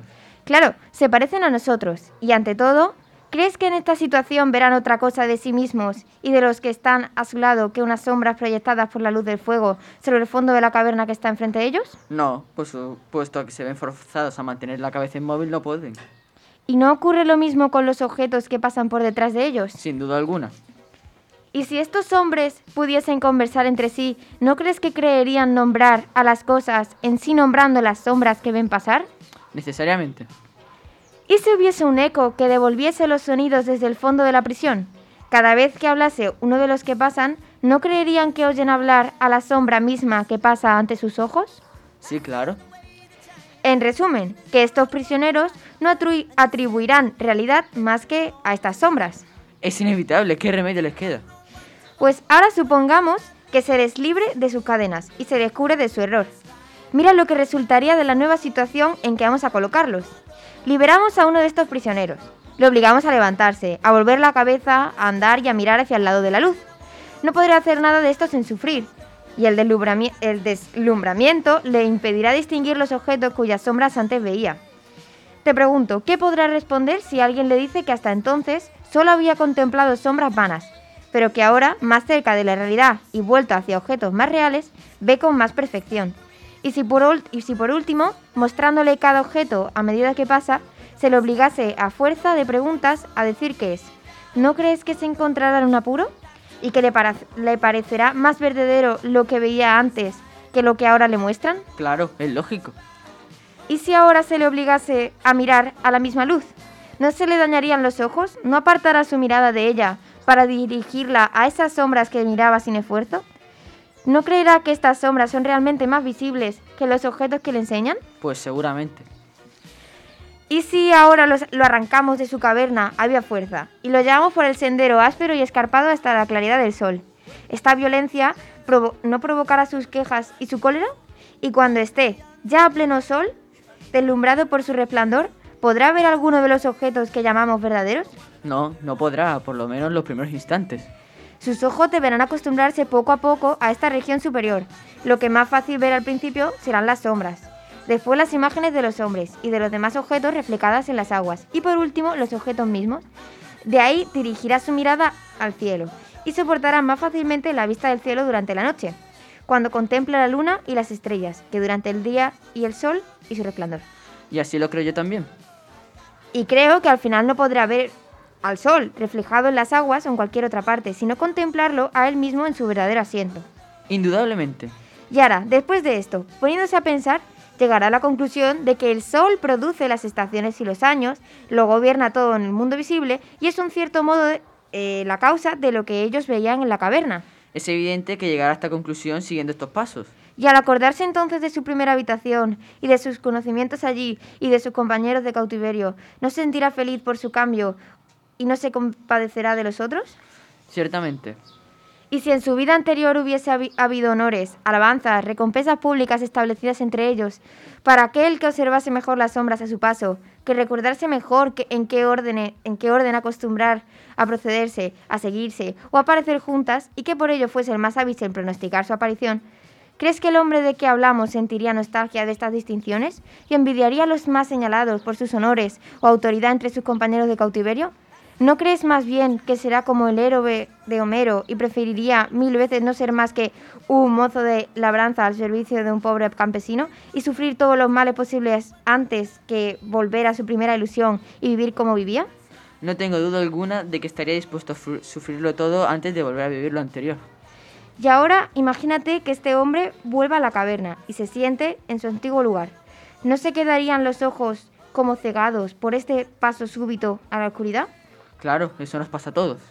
Y si mientras su vista aún está confusa, antes de que sus ojos se hayan acomodado de nuevo a la oscuridad, tuviese que dar su opinión sobre estas sombras y discutir sobre ellas con sus compañeros que no han abandonado el cautiverio, ¿no les daría que reír? ¿No dirán que por haber subido al exterior ha perdido la vista y no vale la pena intentar la ascensión? ¿Y si alguien intentase desatarlos y llevarlos allí, no lo matarían si pudieran cogerlo y matarlo? Es muy probable, la verdad. Por tanto, el interior de la caverna se, reduce a ser solo opinión, meras ideas de lo que es el mundo, y por lo contrario, el exterior es el mundo real, el que nos cuesta ver y entender a la primera, y aunque sea verdad y nos lo cuenten, es la verdad que no creemos ni aceptamos hasta que la comprobemos por nosotros mismos. Por tanto, si todo esto es verdad, hemos de llegar a la conclusión de que la ciencia no se aprende del modo que algunos pretenden. Afirman que pueden hacerla entrar en el alma de donde no está. Casi lo mismo que si diesen la vista a unos ojos ciegos. Así dicen, en efecto. Sí, así parece. Bueno, venga, un voluntario que haya pillado el mito. Marcos, Que de la de la ignorancia pasas al conocimiento. ¿cómo? Pues Claro. Mucho texto. ¿Qué, qué- Mucho qué- texto, qué- sí. qué es la ignorancia y qué es el conocimiento? la ignorancia es no saber nada y el conocimiento es saber mucho. Bueno, la ignorancia más bien sería creer saber y no saber. O eso también. ¿Y dónde está en la caverna? el En la oscuridad. vaya. La caverna sería la ignorancia. ¿Qué parte de la caverna? Claro. La La oscura. que ellos ven. La La que, El reflejo de las sombras. la que tú quieres ver versus la que realmente es. ¿Y el camino que hace, qué es? Es abrir El los proceso. ojos. Cu- no, cuando le sueltan, ven las sombras, las figuras, el fuego El proceso. y sale. ¿El proceso de qué? El camino El saber, proceso de ver el mundo real. El proceso de la ignorancia al, al conocimiento. ¿Y con qué asemeja este conocimiento? Con, con saber. Es la ciencia. Es, ha descrito cómo de la ignorancia de no saber pasamos al saber. Al principio no lo creemos. Eso ha pasado a lo largo de la ciencia y de la historia muchos años.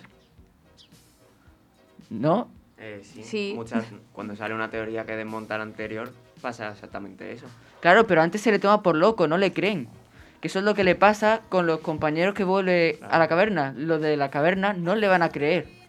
Si no lo comprueban ellos, no van a, no van a darle la razón. Y aún así les costaría aceptar la realidad, ¿no? De la misma manera Sí. que también le costó. Exacto. Entonces, se reduce el Vito a... Ver para creer. No, pero te lo compro, venga, vale. en llegar al conocimiento sin aceptar lo que estamos viendo. Hay que ser críticos con la realidad que vivimos. Bueno, os habéis acercado. La cara de la gente es que no tiene Sí, precio, sí, ¿eh? sí. Yo estoy todavía procesando. No tiene Por precio. dos. Marcos está mirando a Manu. Yo he procesado mucho. Yo he procesado mucho. Olga se ha quedado como diciendo que se han fumado todos para hacer la sección. Y ahora Más se que está os poniendo ¿quién seguro? al desahogarse con un boli. Que me pase Platón lo que se haya Literalmente mi fumado. cerebro ahora mismo Que está tiene que ser bueno. como girando así en el símbolo de cargando, pero infinitamente, porque mucho texto. Pues para la próxima os traemos dos, pero más cortitos. Para que los Vale. disfrutéis. Claro. Vale, vale. Nice. Uno más cortito y otro más cortito hacen uno largo. Mucho texto. Si se, ca- si se acerca al final de la caverna. Bueno, Qué gracioso. en resumen, hemos de continuar porque ahora viene random.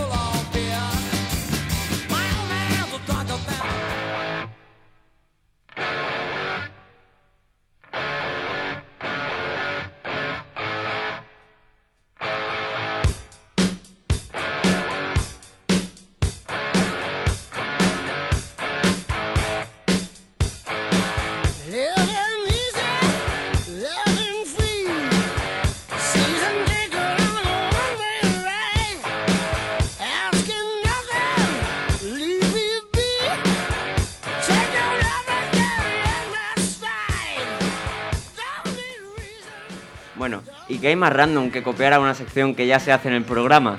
¿Cómo? ¿Cómo? Sí, como no se nos ocurría nada, a ver, estaría bien Perdona, no decir, se me ocurría a mí. estaría bien decir, bueno, pues es que queríamos hacer algo más también como juego María, no, es que simplemente no, no se nos ocurrió nada. Dijimos, pues vamos a hacer la de algún videojuego en concreto. Oh, ¿qué videojuego jugamos Espera, mucho espera, más? espera. Que no Yo sea dije, Minecraft, no es- lo hagamos de Fornite. ¿Y tú qué dijiste? Que no, venga, de una, al toque, mi rey. Venga, pues empezamos en contenido. Bueno, supongo que ya os ha quedado claro, no es porque lo hayamos dicho antes. O sea, no hoy para tenemos nada. doble juego manía. Sí. Y como la historia es muy larga, está claro que no la vamos a terminar. Ni hoy ni nunca. Bueno, empezamos. Eh, Fortnite comienza su andura, por supuesto, en fase beta, como todos los juegos, y con poco contenido. Entre las temporadas 1 y 2, el juego no tuvo una gran evolución argumental. La cosa iba más de estabilizar el juego, de ampliar contenidos, de, des- de desarrollar el mapa, etc. En la temporada 3 fue cuando se dio el pistoletazo de salida a los eventos o live events. Acontecimientos que tienen lugar en un día concreto, una hora concreta, en el que si te conectas bien, si no, pues también bien. El primer evento fue el del cometa y los meteoritos en la temporada 3. Alrededor del 20 de marzo el cielo reveló la presencia de un cometa. También aparecieron varios lugares desde los que se podía observar a este, como azoteas con sofás y telescopios, además de carteles rollo El fin se acerca. Es en la temporada 4 cuando las cosas empiezan a tomar velocidad argumental. El cometa dejó a su paso un inmenso caos, lo que resultó en cambios muy significativos por toda la isla de batalla. Por esta aparecieron cráteres donde habían caído meteoritos. Un piso picado, por ejemplo, uno de ellos destruyó casi por completo un edificio. Sin embargo, el principal cambio tuvo lugar en Polvorín Polvoriento. El lugar fue completamente arrasado y además se construyó un complejo para analizar, estudiar y recuperar fragmentos del meteorito principal. A medida que se iba picando, el meteorito revelaba que hubiera algo dentro. Aparte de esto, los fragmentos que podían usarse por los jugadores para conseguir una breve ingravidad no se estaban dejando sin más por ahí, fuera quien fuera, los estaba transportando. Había camiones repartidos por el camino que nos llevaba desde lo que quedaba de Polvorín Polvoriento hasta la montaña cercana a Rivera Repipi, donde había... sí, se dice así. Me encantan esos nombres, la verdad es que no tienen ningún sí, sentido. muy Polvorín todo. polvoriento, Rivera Repipi. Albercas adormecidas ahora también hay. Sí. Wow. Setos sagrados. Sí. Dato curioso, todos los nombres empiezan por la misma letra, en plan. Sí, el primer en nombre. inglés. Son dos nombres. No, y en español también. Señorío de la Sal. Menos En Pueblo. Tomate. Pueblo Tomate era el único que tenía letras Porque Y Torres Saladas. Solo en español, en inglés. Ah. Donde había un edificio con una extraña forma de cara. En su interior se encontraba un misil gigantesco que al parecer estaba siendo cargado con los fragmentos del meteorito en lugar de carga explosiva. Las teorías eran muchas. Un supervillano que buscaba destruir pisos picados de alguna otra zona fue la más aceptada. Esto fue más o menos lo que pensaron con el cometa. Pero el resultado final sorprendió a todo el mundo. Cuando el meteorito se abrió por completo, se descubrió algún tipo de nave extraterrestre. De ella, presumiblemente, salió el visitante, el apodo de un robot, que fue directo a la base del misil, dejando un rastro de destrucción a su paso. Y entonces sucedió. Con cientos de miles de personas en el juego para ver el lanzamiento, el cohete despegó y fijó su objetivo en pisos picados. Pero justo antes de impactar contra la ciudad, todo apunta a que algo falló en los supuestos planes del visitante y, continuó, y el continuo espacio-tiempo se rasgó, haciendo desaparecer el cohete. Después de aparecer y desaparecer varias veces con un rumbo errático, el cohete dejó una gigantesca garrita en el cielo de la isla, un presagio para lo que estaba por venir. Yo me acuerdo de eso porque yo estaba jugando a Fornite. O sea, eso fue cuando empecé a jugar. Y luego, de repente, o sea, yo me metí un día y de repente había así como un coso enorme. Como si le hubieran pegado un puñetado a un cristal azul gigante ahí en mitad del cielo. Y yo en plan, ah, ok. Y claro está que esta no es toda la historia, pero como no tenemos mucho tiempo, ¿qué se le va a hacer? Bueno, y ahora sí, Manu, comparte tu maravillosa parte con nosotros. Bueno, yo voy a hablar primero sobre las mecánicas principales del juego. El juego se divide principalmente en tres mecánicas que se pueden mejorar y tal, que son puntería, como buen shooter que es, lógicamente eh, tienes puntería con las armas, eh, lógico. El truco es usar el francotirador como escopeta. El truco es descargarse a aimbot. Las armas en Fortnite tienen un, un sistema de dispersión de bala llamada Bloom, Sí. que cuando tú disparas eh, en otros juegos pues tiene un patrón de retroceso eh, determinado. Bueno, pues en Fortnite dicen, oh, que lo hagamos por habilidad, no, mejor hagámoslo aleatoriamente, de tal forma que no se pueda controlar bien el Bloom. Así que la gente no puede spamear mucho. Es algo bueno. Luego está la mecánica de construcción, que es la, es la mecánica más importante del juego. Es la mecánica que lo distingue del resto de shooters. Hay cuatro piezas de construcción y también hay trampas para poner esas cuatro piezas de construcción. Tenemos la pared, el suelo, la escalera y el cono pirámide, como tú les quieras decir. Pero no se puede construir trampa en la rampa y en el cono, ¿verdad? Eh, sí, sí, se En puede. la trampa, en la rampa sí, pero en el cono creo que no, ¿eh? Depende, si está el cono editado, sí. Por ejemplo, si lo editas como si fuera una rampa, puedes poner una cama elástica. Ahora, si tienes un arco y se Pero, granadas, ¿para qué te puedes hacer un arco explosivo. Pero ¿para qué poner un cono para editarlo como una rampa? Por si ya lo has puesto antes. Para hacer Peace Control, que es un término bastante avanzado del juego, que es eh, si tú pones tus construcciones, tú solo puedes editar tus construcciones y las de tus compañeros. Y el resto de gente no las puede editar, esa es parte de la gracia. Así que se convierte en una pelea de a ver quién tiene las construcciones donde está la gente, así le puedes editar, que es la otra mecánica del juego, a distinguir y matarlo con más facilidad. Y bueno, Básicamente, hay un tío en un cubo spameando paredes. Así, tú le estás reventando la pared. Él la está sustituyendo. Y de mientras tú también quieres sustituirla. Cuando consigues sustituirla, tú, tú si eres, eh, estás en modo fast, puedes editarla en modo súper rápido, pegarle un tiro, volver a editarla, o sea, hacer una ventana, pegarle un tiro, tapar la ventana, hacer otra ventana. Eso es lo que se tiro. denomina una boxfight. A ver, dentro de las cuatro piezas de construcción está la pared, que eh, pues literalmente es una pared, el suelo que también se puede poner como un techo, y luego el cono y la rampa, que la rampa se suele usar para bajar o subir, y el cono que también comparte sitio con la rampa, que se suele usar mayormente para molestar o para tapar, Sí. O para hacer las estructuras como más más seguras. defensivas. Sí. Los Luego también la otra mecánica es la edición. Con la edición lo que puedes hacer es eh, pues editar la forma de las construcciones, por ejemplo, para poder abrirle a una persona y pegarle un tiro sin romper la construcción. Y esas son las mecánicas básicas del Fortnite. Y ahora hay otra. Que Eso te es- puedes craftear cosas. Sí, eso dentro del Battle Ah, Royale, sí. porque luego también está el modo salvar el mundo, pero para eso ya no tenemos tiempo, según me está diciendo Olga, que ya me va a echar la bronca como no pare de hablar. Coge el trípode. Lo dejamos para otro día, ¿qué Así te que, parece? perfecto, No, porque perdería la otro día. esencia. Muchas Debería dejamos muchas cosas en pendiente para el siguiente día. Por eso no podéis perder el siguiente programa que será nuestro grupo el sábado siguiente, no, el otro tampoco, el otro. Sí, señor. Y Tranquilo, pero de esto no el hablaremos. sábado tampoco hay programa para el otro grupo. Exactamente. Porque estamos de vacaciones. Exactamente. Debería de haber una sección Pero de ahora, juego noticias. pero ahora deberemos pasar al radioteatro. Me parece bien. Así que vamos allá.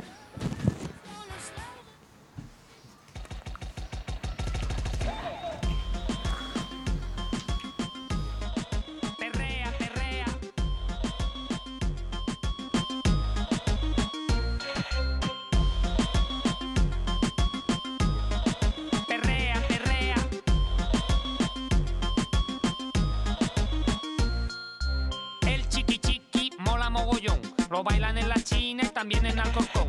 Dale chiqui chiqui a esa morenita. Que el chiqui chiqui la pone muy tontita. Lo baila José Luis, lo baila bien suave. Lo bailan Mariano, mi amor, ya tú sabes. Lo bailan los brothers, lo bailan mi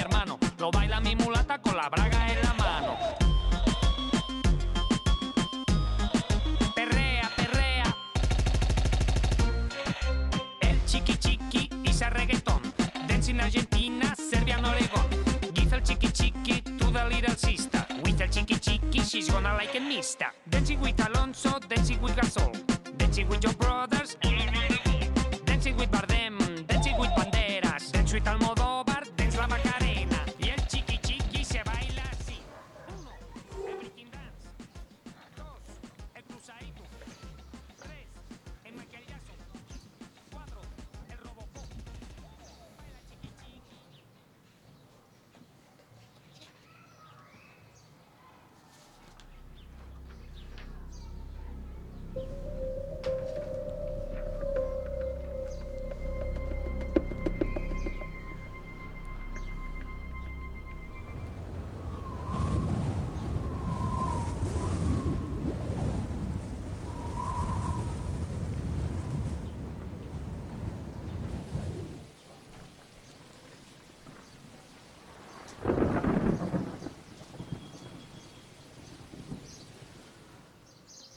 Cuando el potente aullido de la tormenta subrayaba la endemoniada sinfonía del viento entre los desgarrados árboles, el hombre y la mujer dejaban caer el pesado aldabón sobre la puerta de la solariega casa, ubicada a unos 100 metros de la carretera, flanqueada por los mismos raquíticos árboles de la sinfonía.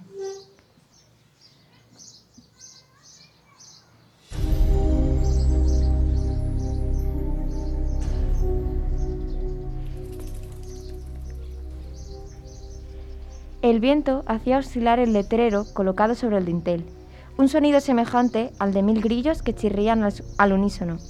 En el letrero, cuya pintura estaba ya desapareciendo, podía leerse aún Posada solitaria. El joven miró a su joven compañera y sonrieron, pese a que el agua le escalaba hasta los huesos. Otra vez, el joven volvió a batir el aldabón.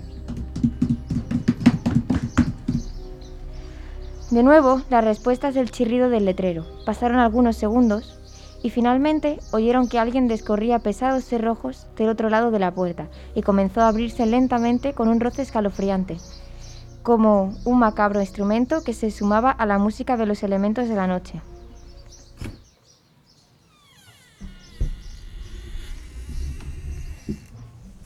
Al terminar de abrirse, en el umbral apareció un hombre de elevada estatura, delgado, de faz calavérica, Portaba en la mano izquierda un arruinado candelabro, cuyas velas amenazaban a apagarse por el soplo del eolo. El único ojo del hombre, pues era de tuerto, se posó en los jóvenes, inquisitivo, malignamente. Buenas, buenas noches, señor. Hemos visto el letrero y deseamos que nos deje pasar la noche aquí. El ojo del hombre chispeó al contestar. Mala noche, sí, pero pasen por favor.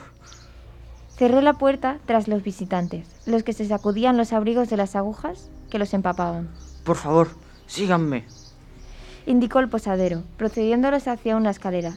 Los jóvenes observaron que era cojo y al caer de su pie, más, más corto que el otro y calzado con un zapato ortopédico sobre el piso. Producía un acompasado y lúgubre golpe que se acentuaba cuando era dado sobre los escalones de la vieja y carcomida escalera de madera.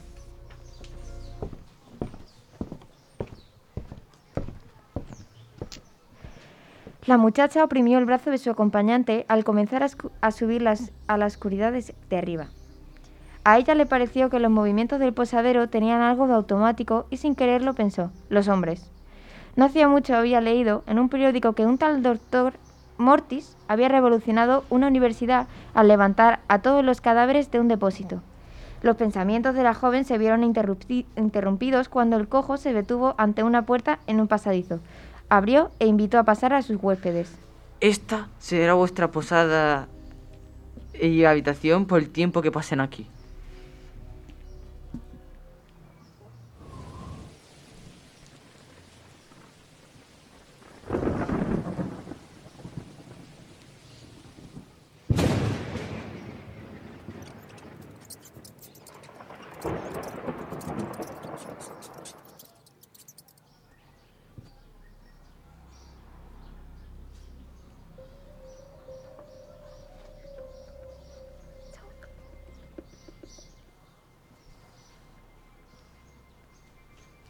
Gracias, señor.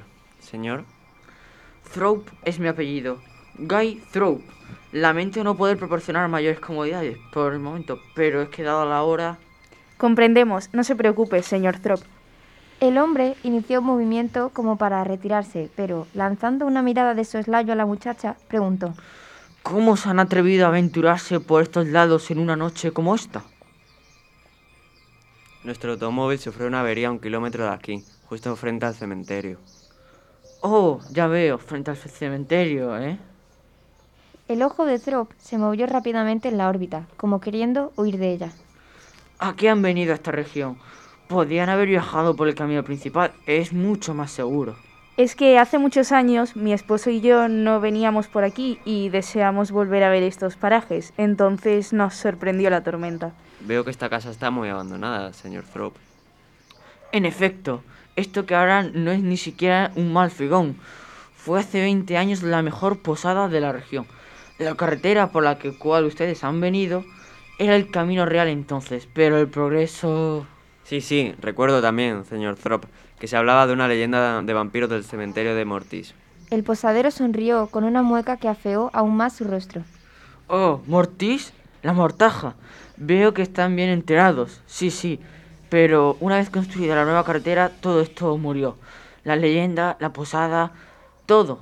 Como mueren todas las cosas. Significa que usted debe recibir muy pocos huéspedes, ¿verdad?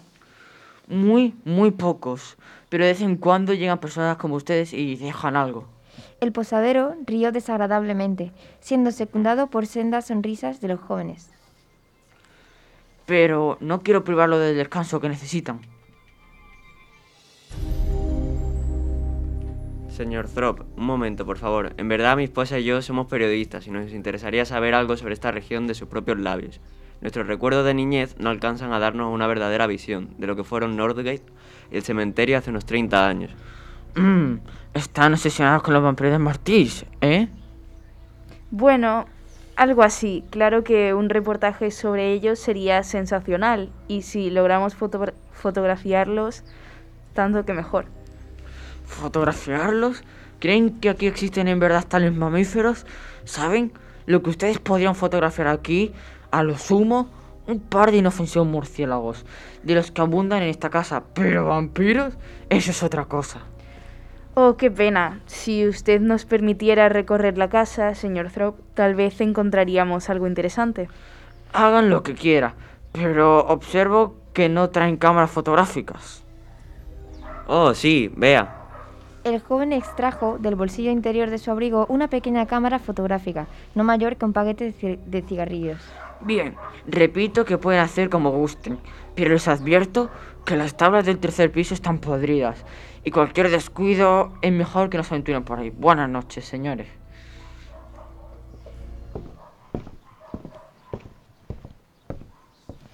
Throp salió, cerrando tras sí.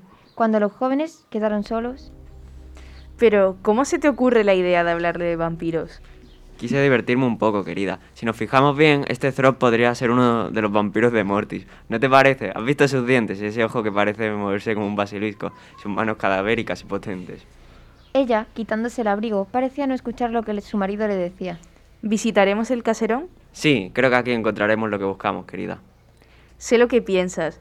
Despoja y asesina a los incautos que vienen a, soltar al- a solicitar albergue, como nosotros. Sí, se le conoce como el vampiro de Northgate, pero estoy seguro que es algo más que un vampiro. ¿Le tenderemos una trampa? Él no respondió, ponía atención. Se llevó el índice a los labios y con la otra mano indicó el cielo raso. Un crujido de madera en el piso superior llegó a ellos, apagado. Luego otro, más débil y lejano. Y por último, cesaron cuando unos pesados pies parecían ir subiendo una escalera de madera. Hay actividad en el tercer piso, querida. Ni siquiera han de esperar que nos durmamos para atacarnos. ¿Quién subirá y a qué? Throp va en busca de su hijo. Apaga la luz. Él ignora que nosotros sabemos que tiene mujer e hijo, querido, ni tampoco sabe otras cosas que le sorprenderán.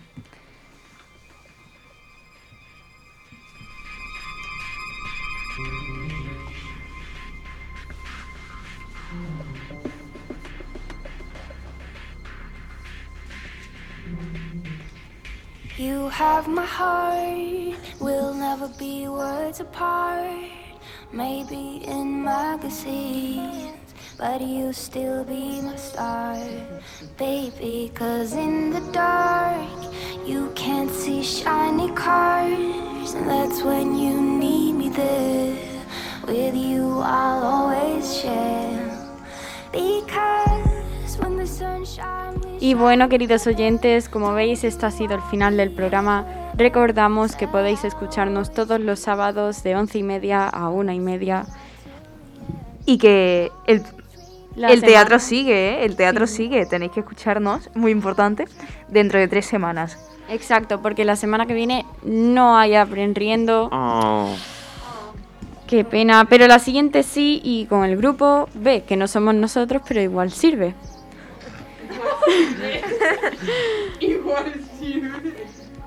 Para finalizar, queremos dar las gracias a ASA por dejarnos dar este, este taller maravilloso, a las instalaciones que tenemos, a Fran, a nuestras familias por traernos y yo a vosotros porque os quiero mucho. Y nos podéis escuchar en cualquier plataforma que se os ocurra. Oh. Y estamos ahora mismo en directo en Instagram. Que, pero vamos a cortar ya. Ya, bueno, sí, pero...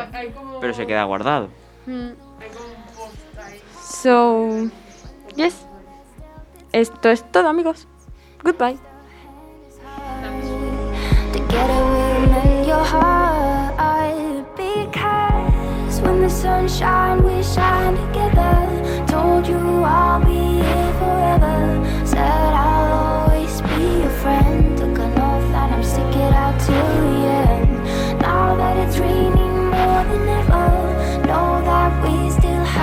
because